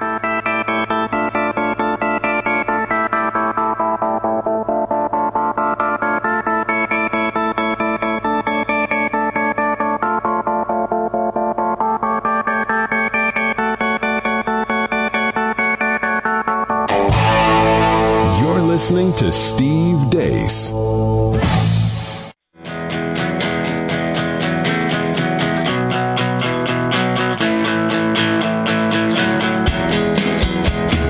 Surrender isn't a strategy. This is Steve Deace. Wow. I, that was some kind of an interview. Not because of the interviewer, but because of the subject matter and You can ju- you could feel, at least I could feel it talking to him. I don't know what you guys listening to the show and gals tonight thought, but I could just feel in this conversation that this was this was a formative, transcendent moment investigating the Gosnell story for Phelan McAleer, the co-author to the book uh, Gosnell, The Untold Story of America's Most Prolific Serial Killer. So as you guys listen to that here tonight, your reaction to listening to uh, the words of Phelan McAleer. Well, My, go, go ahead, Aaron. My first reaction is yes. Gosnell is one of the most prolific serial killers in the United States, but let's not let's not kid ourselves here. There's no difference in what he does and what he did for thirty years than what happens every single day in the United States behind the walls of abortion clinics. There's no difference. There's there's a little bit more cray-cray with Kermit Gosnell, but every single abortionist is a serial killer. That's that's I mean there's I mean they may not be chopping off babies' limbs and keeping them as trophies, but they are extinguishing life, and they are extinguishing life repeatedly. And what do we call those types of people who do that? And some of them are chopping off the limbs and selling them and for selling spare parts. Them. That's that's what's happening. There's just a little bit more cray-cray. There's just a little bit more disturbing because of uh, some of the stories and the fact that um, this guy was actually went to, to trial. Um, that that, but this should disturb you um, every single day. It's not just him. It's every single thousands of abortionists in the United States. I was struck by when he said he took the uh, the story to his wife, and she said, "We don't touch that." And then he had her read the transcripts, because when I was at the register, I got in a fight over this very issue with the wire editor at the time and our ridiculous lack of coverage at the register. And he tried to tell me, and we did this over e- email or internal chat or whatever we used. He said, well, it's it's a local story. And I said, do you really want me to go into the archives right now and look at the quote-unquote local stories that you've put on the front page of this paper because it suits your agenda? And he came back to me and said, are you calling me a liar? And I said, that's exactly what I'm calling you. You purposefully keep this away from people, because if they saw the bloody, godless truth, it would alter their perspective. This is the propaganda isn't isn't even a, the right term, because it's not strong enough to this garbage that is peddled on the people by omitting these stories from the public consciousness. How many people, random, informed people our age or older, if I said the name Ted Bundy, would know who that is? Many. How many if I'm how many if I if I said Son of Sam would know would, would know Jeffrey that's Dahmer, sure. Jeffrey Dahmer, Richard Ramirez, or his, his his alter ego, the Night Stalker. How many would know, right? How many would know John Wayne Gacy? Many would. Why would they know if those were just local stories? You're right. That's propaganda. And the biggest manifestation of media bias is not even the slant in which they cover the news, but which news they decide to cover at all. John three seventeen. You're listening to Steve Deace.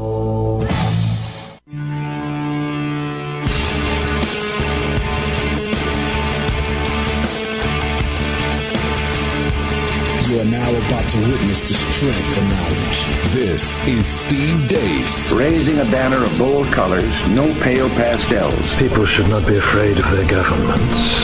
Governments should be afraid of their people. Our rights are inherent and essential, derived from our Maker. That is liberty. And liberty will reign in America. This is Steve Deace. Come on! All right, back here on the Steve Deace Show, powered by Conservative Review. Hour number three is underway here on the Salem Radio Network.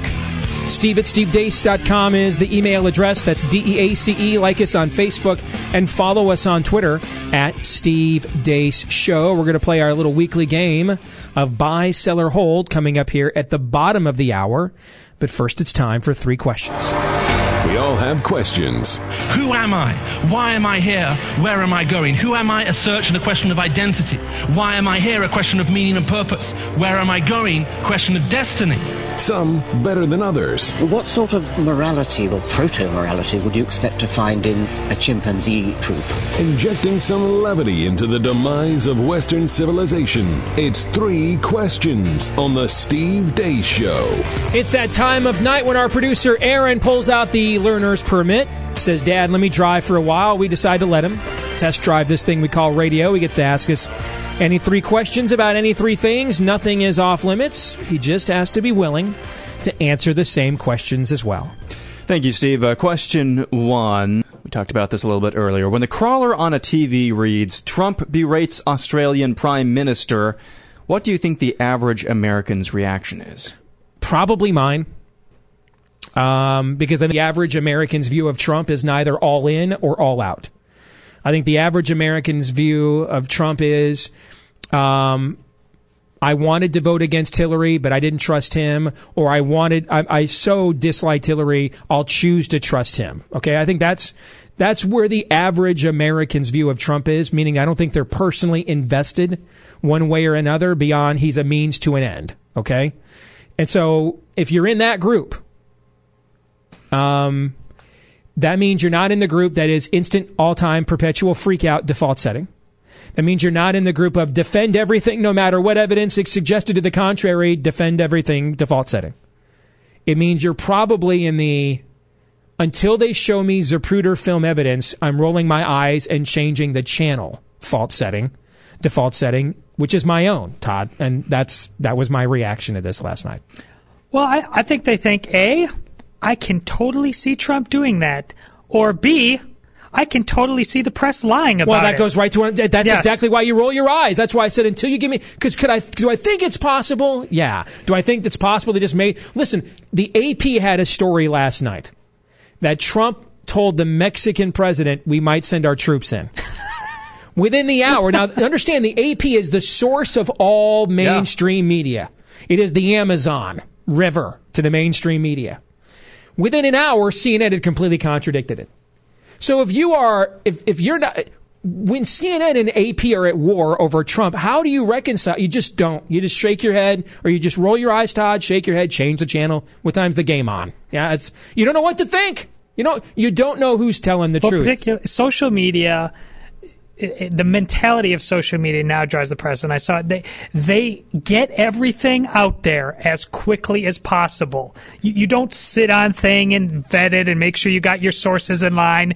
You do that after the fact. And, and you know, you apologize later, or you just delete later if you have to. I think the average American's response is, um, well, I was going to say my response too, but my, my first response was, who the hell cares?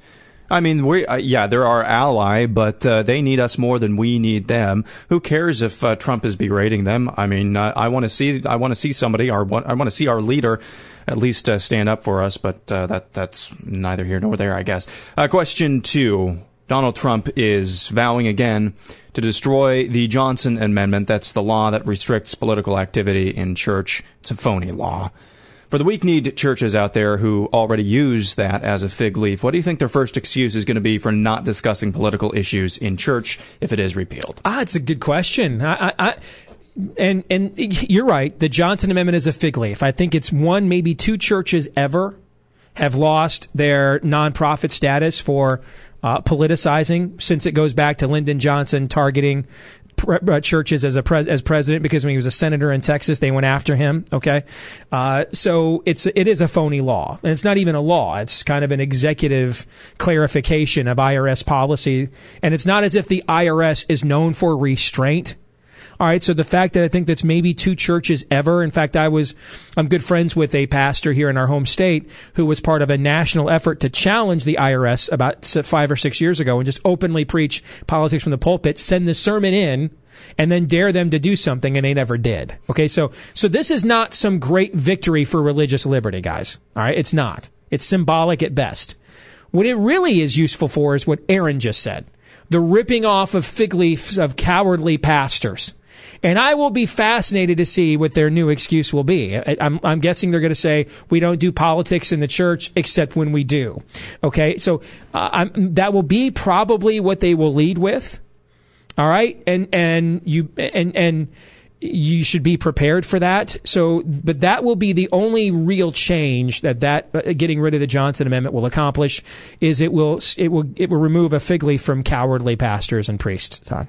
Uh, no, actually, I th- the excuse will largely be the same. Mm-hmm. It just won't be the legal backbone of the same responsibility. We we can't talk about politics in it's church. To some people. I've gotten before. Yes, it's too divisive. Yes, you you you believe that a man rose from the dead to save you from your sins. You know, you're already out there on a limb. You know, really? You believe in sin. That's a, there, that's a, you know what? God bless utilitarianism. There is a certain pragmatism. Every now and then the utilitarians are right.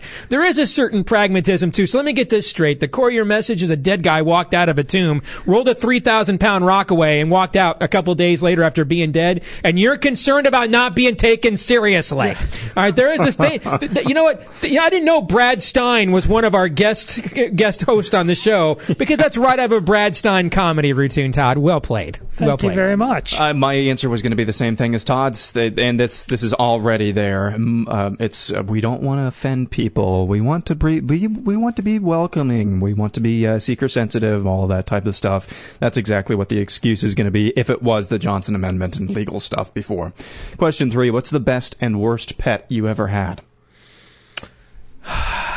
You know, I've had, uh, I mean, the dog we have now, uh, Cap, which is short for Captain America. Uh, the little Bichon is a great dog for the most part. Uh, my first dog that I had when I was a kid, which I named Roscoe, uh, pure Cocker Spaniel after Roscoe Pico Train on, uh, Dukes of Hazzard. Uh, it was a great dog, and sadly I had to watch him actually get run over, uh, oh. in my own neighborhood. But I think the dog I was the absolute closest with was a purebred black Cocker Spaniel we had when I was a teenager that I named Bo, after Bo Schembechler. And when I went away to college, man, that dog was crushed. Crushed.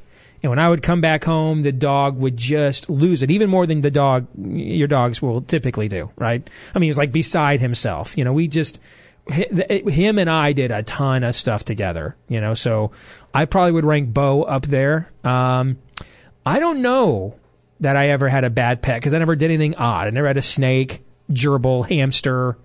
You know, um, I just had fish, which are pretty low maintenance. You know, they you put the fish in there and you clean out the tank once a week, and then they die either in eight weeks or eight months, and you decide if you want another one. Uh, so I I, I I never really had a bad pet story per se that I can think of.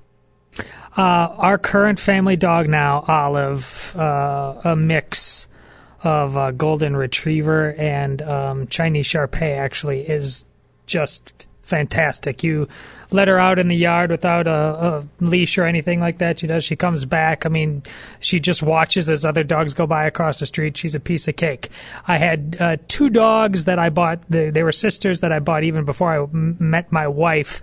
Um, and so they have been gone now for like three and five years, something like that. But one of them, Leia, who I named after Princess Leia.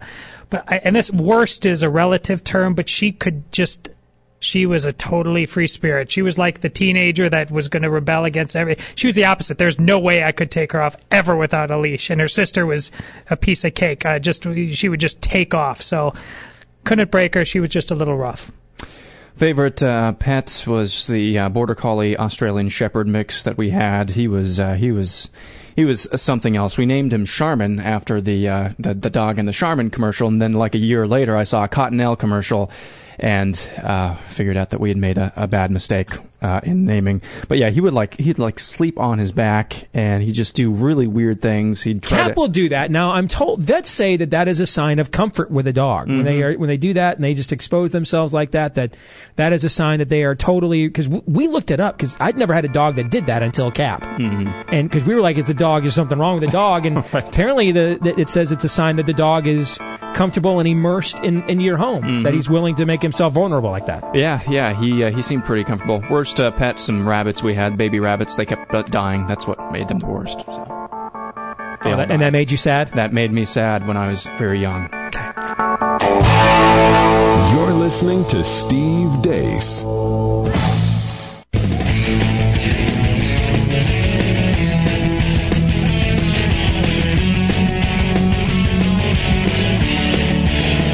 No other show sounds like him, because no other show would dare. This is Steve Deace. Now for something completely different. We need to have a talk about an excursus on natural theology. I prefer metaphysics to theology. See, there's no guilt in baseball. What in the wide, wide world of sports is going on here? Can we talk about something else? Certain aspects of his culture may seem absurd, perhaps even offensive. You cut the culture crap and get to the hotel. We got to get some buzz going. So let's do it. Let's get some nightly buzz going. Here are some of the headlines we missed from earlier in the evening, which our producer Aaron, after trolling and stalking your social media accounts. That's right. You felt that presence over your shoulder when you were doing N S F W at your job. That was Aaron, not your boss. That's why you still have a job. He doesn't report you. He copies it, in fact. Yeah. So it, it, it's that guy that is trolling you on social media or at the water cooler with what is trending at the moment. He's got those headlines. We'll react with the hot takes. Probably I, overreact as well. I, I sense your temperature is a little bit warm today. Are you running a fever? Uh, quite, it's story one. Uh, President Donald Trump threatened to defund the University of California, Berkeley. Yes. Following a night of riots and violent protests, Berkeley canceled. Speed round. A, yes, Berkeley canceled his planned speech by alt-right provocateur Milo Yiannopoulos after violence. That's how you pronounce that. I never knew. Okay. Yep. After violence broke out during protests on campus, Trump on uh, this morning called out California Public University on Twitter. Quote, if U C Berkeley does not allow free speech and practices violence on innocent people with a different point of view, no federal funds, question mark. End quote. Completely agree. Uh, he's exactly right. In fact, you should follow through with a budget that shows it. Even if it dies in Congress uh, on reconciliation or negotiation, at least put that in a baseline of a budget to show that he means business. Okay? Because what happened last night? It's just, it just, that can't happen in America. I'm sorry, it can't. I don't care what your viewpoint is. This is not how we relate to one another. The Babylon Bee has a fantastic headline out today. Uh, powerful protester writes tolerance on face of man he beats unconscious. Okay? I mean, you can feel the tolerance, Palpatine, flowing through you when you watch these clips of girls, little girls, getting tear gassed and pepper sprayed by protesters way, way, way, way out of bounds. This is not a defense of this Milo reprobate who's not my cup of tea at all. But that's why you have freedom of speech, guys. All right? That's the point of all of this. You don't have to agree with everybody to support their right to say it. And that's just, that should not, that's just not how we interact with each other. That's not a, an exercise in freedom of speech or tolerance, Todd. That is an act of intolerance and bullying, not to mention destruction of public property. That's just that's just not acceptable. It should not be acceptable in our country. I don't care what your viewpoint is. And, and I think he should go all, all the way. We want this connection to federal funding and being on that teat over with. Get rid of it. And you know what? People will see that, wow, Cal Berkeley didn't go away. They're loaded. They got all kinds of money. I mean, let's get this ball rolling. Next story, the U S military said on Wednesday it's looking into whether more civilians were killed in a raid on al-Qaeda in Yemen on the weekend. That's the first operation authorized by President Trump as commander-in-chief. U S. Navy SEAL William Owens was killed in the raid on a branch of al-Qaeda known as A Q A P in Baida province, which is, the Pentagon said, also killed fourteen militants. However, medics on the scene said about thirty people, including ten women and children, were killed. The um, what I liked about this story is there was some good reporting on C N N, actually, because it was it was Jim Acosta who was accosted by the Trump team last week. Uh, I, he was on right as I was getting ready to do my segment, so I heard his whole reporting bit. And he pointed out this was actually an operation that the Obama administration planned. They just could not execute it uh, within the time window, uh, the certain moonlighting that they needed to pull it off. Uh, just that window wasn't available, so he couldn't give it the go, and President Trump decided to. Uh, originally, the White House referred to this as a successful operation. Once they heard about the death of uh, of, of Mister Owens, uh, they decided that, uh, I mean, if we lost a soldier, that can't be considered a successful operation. And you saw uh, Trump yesterday, unannounced, jump on Marine One and and uh, and go pay his respects. So I wanted to add more context to that story. Uh, and I hadn't heard that. What I had heard is that th- they walked into a... quite a hornet's nest that they did not expect. Now, here's where, you know, if they didn't learn their uh, lesson, uh, hopefully they're going to learn the lessons from Benghazi. You know, it, it was the cover-up. it, it, we would not have been talking about it for years and years if it wasn't for that ridiculous tape notion and going on all the shows. You know, hey, it, it, th- things went bad, mistakes were made. Pe- you know, it, people get the fog of war thing, and they will be mad in the near term, uh, but the, that won't have the momentum like in Benghazi. So what I didn't, uh, I, I don't want any sense of burying, just explain we got it wrong, give us all of the facts, and then we can move on, because we get there's bad people who want to kill us, and mm. it, it's not always clean. Sarah Silverman has called for a military coup against President Donald Trump. No, I'm, uh, no, no. All ref- the minute her name comes up, let's put it this way: I'd I'd rather hear more from Rosie O'Donnell. Aaron and I debated about this before the show, because this is the kind of thing that. You, what did Joy Behar say? You know, yeah. We're not going to talk about that. But in light of this, happens at the same time as um, Berkeley. You know, we are getting to the point where the. the It's just not words. People are talking about uh, assassination very comfortably on a regular basis. The world is going crazy.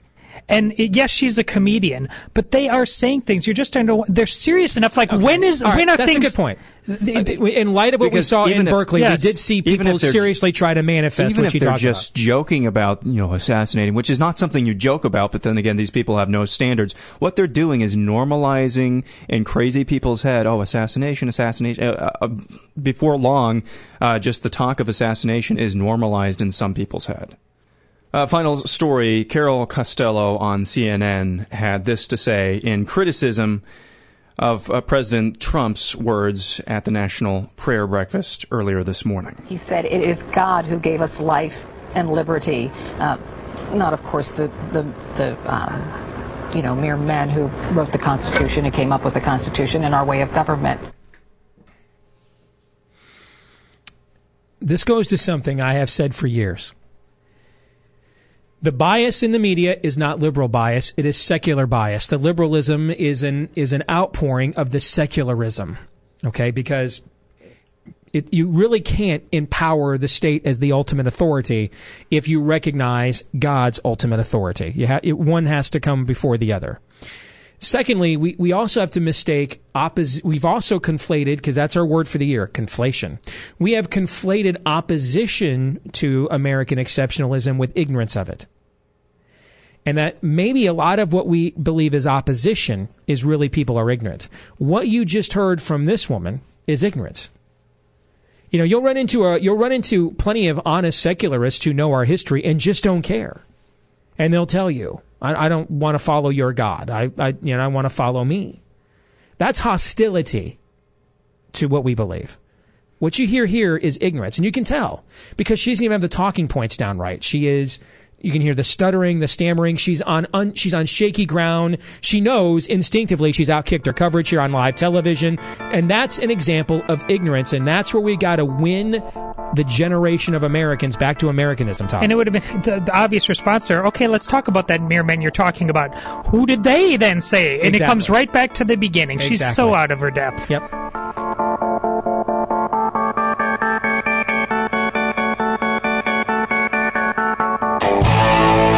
You're listening to Steve Deace.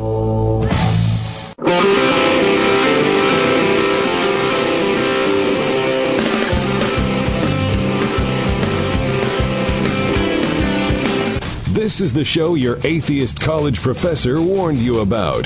This is Steve Deace.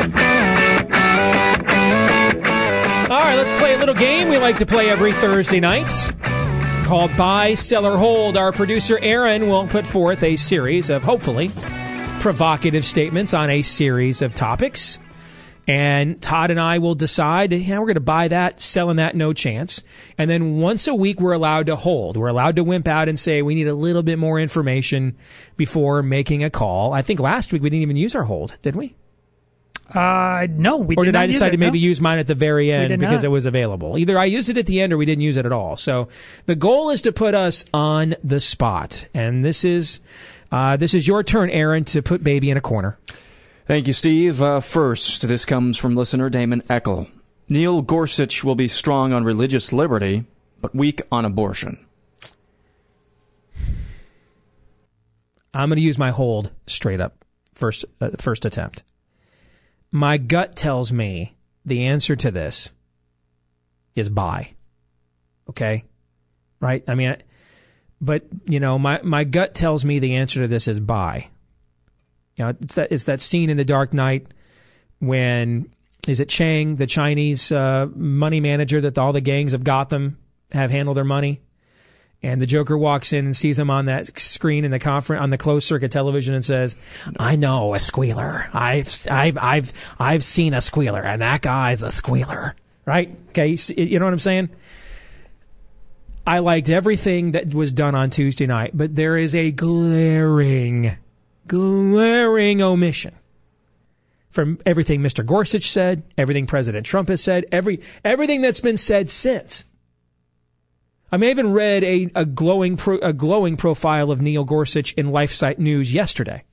And even there, they pointed out they're not sure he's a vote against Roe. Just like National Review said, we're not really sure. My gut is this will be true. I don't want it to be. Okay? And we know the Democrats are going to make sure that he's on the record in some way, shape, or form when the confirmation hearings begin. So until we get to that point, I will give him the benefit of the doubt, Todd. And based on the information we have now, I will say hold. I'll keep it short and sweet. I'm saying hold for all the same reasons. Uh, I don't want to be Pollyannish. I refuse to be Pollyannish about this anymore, and I feel like I would be if I said bye. Yeah, I don't want to be Polly, Pollyanna. I don't want to be Negative Nancy either. So let's just let this thing play itself out. I think based on his record, I don't. You should sleep well at night. He'll be good on religious liberty. I don't think you should doubt that at all. Where he's untested is on this. Continued crybaby antics from the left through the first four years of Trump's time in office, and really for the first two years, I should uh, omit that, for the first two years of Trump's time in office, will actually result in bigger Republican gains in the midterms. By with a caveat. If if I think Eric Erickson's analysis today is correct over at the Resurgent, if they back down on repealing Obamacare, they're going to disappoint their base. They're going to dampen their base turnout. There's no question about that. And even though the Senate map looks like something not even the Republicans could blow, never dare the Republicans to fail. Don't don't don't don't don't ever walk up, right? You know, don't don't. Don't put a prostitute alone in a room with a John and say, I bet you I bet you can restrain yourself. And don't walk up to the Republican Party and say, I bet you can't blow that one. Don't, don't dare them to try. Right, snatching defeat from the jaws of victory is this party's modus operandi. All right, so even that Senate map, it would be hard to blow. But if they if they blow it on Obamacare, it could possibly uh, go towards that happening. But but you look at the backlash on the other. Do you know how many?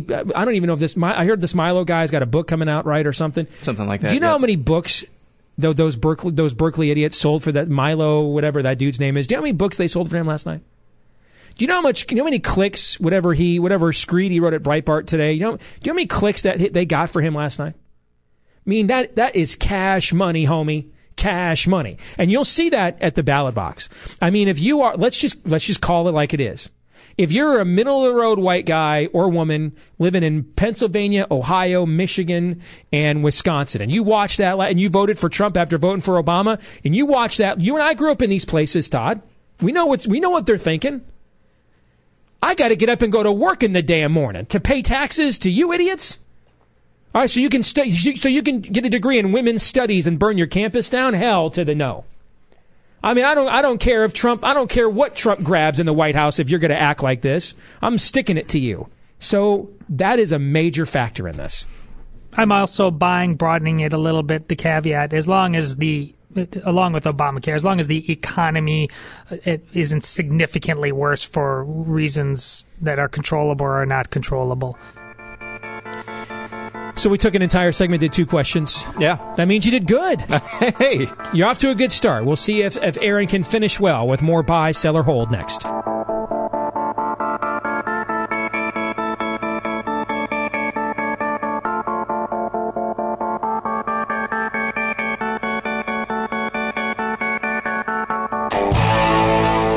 Listening to Steve Deace.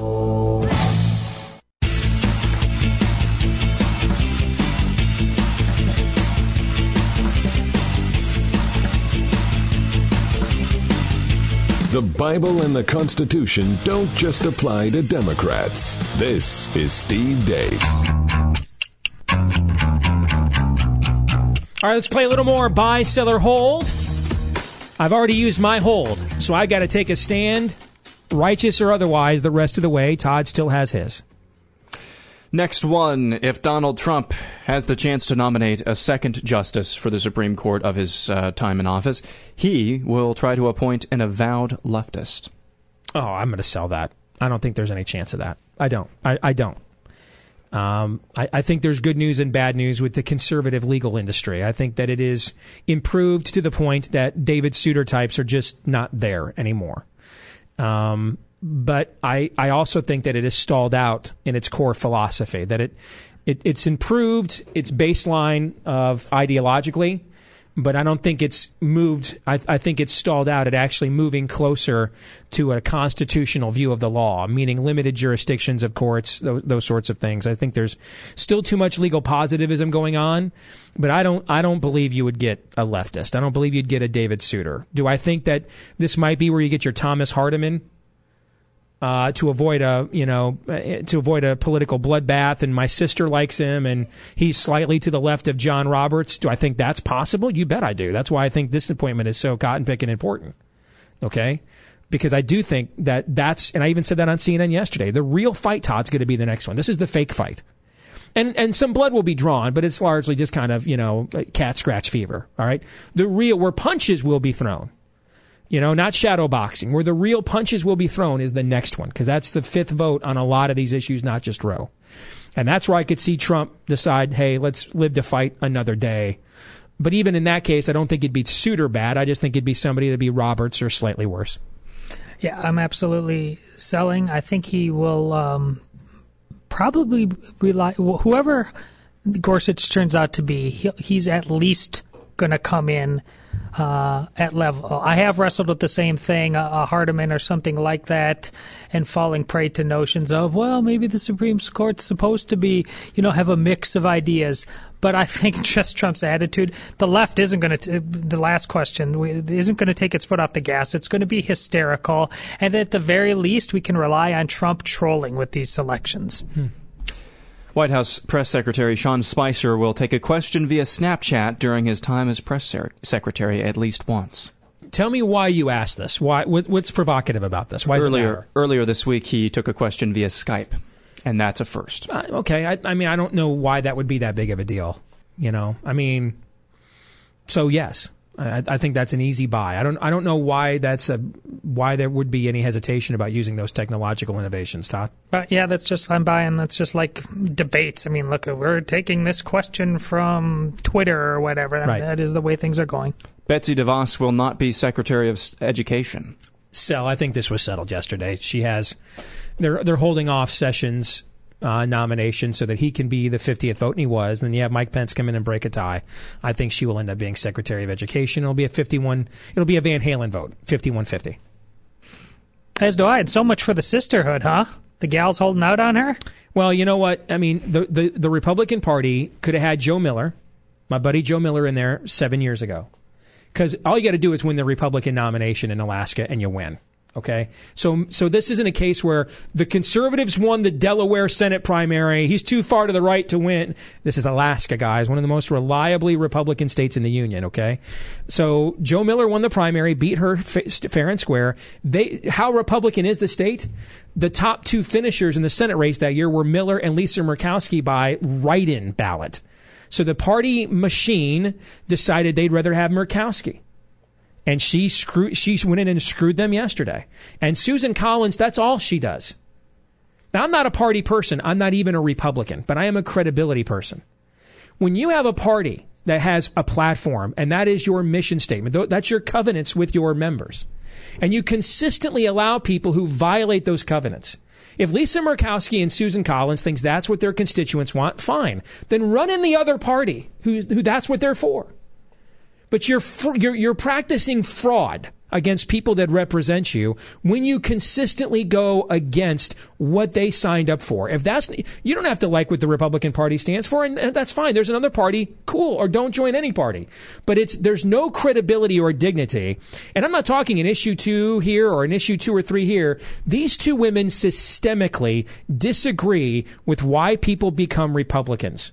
And they, if I were running the Republican Party, they, I, I would have told them this morning, you're never getting a red cent from the N R S C ever again. Preach. You're totally on your own. And you, you're welcome to vote any way you want, and so are we. Did you uh, answer that, uh, Todd?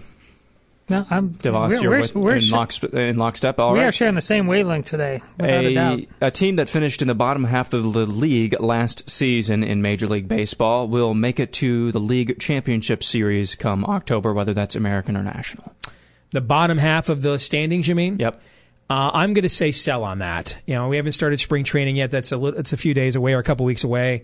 But re- when I'm trying to remember, it's so odd as you get older. I can like remember what happened in free agency in nineteen ninety-three more than I can remember what happened like four months ago. Okay, but as I recall, I don't know that too many teams made a leap from dramatically improving where they were. I, I think a lot of the teams that were already strong uh, got stronger. Uh, so I, I don't think we're going to see that. You know, there wasn't a big market team that had a terrible season like a Yankees or a Red Sox, who the Red Sox had a terrible year two years ago and were able to instantly bounce back because they were able to put in the payroll. I don't see that team either. You look at the teams that, you know, Cleveland, I think, will be strong again, got a little bit better. I think Chicago will be strong again, uh, the Cubs, I mean. So I, I don't see a team out there that will radically improve uh, and, and make it maybe I, one will. One will do it and maybe get a wild card, but get to the league championship series, meaning win a round of the playoffs. I don't see it. I'll buy because we've been we've sharing been agreeing the exact same answer. So yeah, let's let's let's vote for the little guy. Go get him, Tiger. Uh, N B C's new version of The Apprentice, starring Arnold Schwarzenegger, will be canceled after its first season, and Donald Trump will tweet a lot of tweets about it. I'm buying that. I mean, I'm looking at the ratings and what's going on. I, at this point, I think the only reason N B C would keep it would be out of spite, just to avoid that. That's a hefty price tag for spite, okay? Especially when you're paying Megyn Kelly twenty million dollars and you think enough of her that you're clearing out people to make room for her to have an hour every morning after the Today Show. So I'm I'm buying that, Todd. No, I'm I'm selling. And there's it's just going to be a different host, and they're going to go somebody like Howard Stern or somebody way edgier. Which he would just do the same anyway. If they mm-hmm. rebrand, he's going to call that a win, too. But you might be right about that.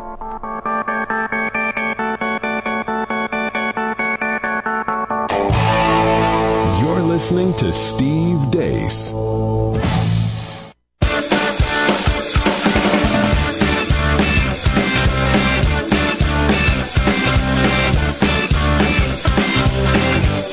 Follow us on Twitter at Steve Deace Show. This is Steve Deace. All right, back here on the Steve Deace Show, powered by Conservative Review on the Salem Radio Network. We've come to the end of tonight's program. It's time to take a look back. What did we learn here this evening, Todd? You'll start. What'd you learn here tonight? Well, we've had uh, Andy Schlafly on the show to talk about uh, Gorsuch several times, and based on everything we've heard from the punditry, uh, Andy's out there on a limb kind of uh, by himself. They're skeptics, but not flat-out doubters like he seems to be. But an analysis of uh, the Church of Gorsuch is an entirely legitimate enterprise mm-hmm. that set aside the specifics what you know about Gorsuch. If you didn't know specifics, you said the quote-unquote conservative guy is coming from this uh, particular denomination and this particular version of that denomination, you'd be very, very wise to say, hmm, something doesn't seem right here. Yeah, going back to uh, hour two conversation with uh, Meg Meeker, it is it is nice to read these stories about uh, people like Tom Brady, who has, it seems like forever, in eternity, that he's just been at the zenith of his career. and yet he still gets, I mean, he is the most, um, one of the most successful, if not the most successful um, person at the hardest position, most important position, in the most manliest sports, in the most uh, popular sport in the United States, and yet he gets a little teary-eyed when he talks about his dad being his hero. Those are the types of stories that you don't hear a lot about. Instead, you get stories about Donald Trump berating the Australian Prime Minister. Allegedly. Allegedly. And um, th- those are the things that we, um, I think we need to bring to the forefront more, uh, more often, because it does show you, it does show you that there is, again, something worth fighting for in the soul of America. That the, that not all fathers, not uh, not all fathers are are bad, but there are some out there that are uh, still mean a lot to um, to people in my generation and Tom Brady's generation as well. Those types of stories are, are always good to hear. Indeed, they are, and uh, unfortunately, they don't fit a narrative. Yeah, uh, and that's why they don't often get promoted as much as, how dare Tom Brady have the president of the United States as his friend. You know, I, I was, uh, you know, the uh, the back and forth LeBron James and Charles Barkley had this week. I, I w- one aspect of it I was fascinated by is one of the things LeBron chose to blast b- blast back at Barkley is when he said, "I never said I'm not a role model like he did." And I found that be I found that to be interesting, because I remember when that commercial aired when we were younger and the big debate about that, right? Because some people took that in the context of, well, athletes shouldn't be role models. Your parents should be. Well, twenty-five years later, a lot of people don't have parents worthy of being role models, sadly. You know, so it means something different in LeBron James's millennial generation, which is yours, Aaron, mm-hmm. than it, than the debate we were having about that commercial back in Generation X. But but I found it refreshing that LeBron wanted to take up the mantle of being a role model and wanted to criticize somebody else who wasn't willing to bear that responsibility. See, those are things that we need to be highlighting, I think, more often. John three seventeen.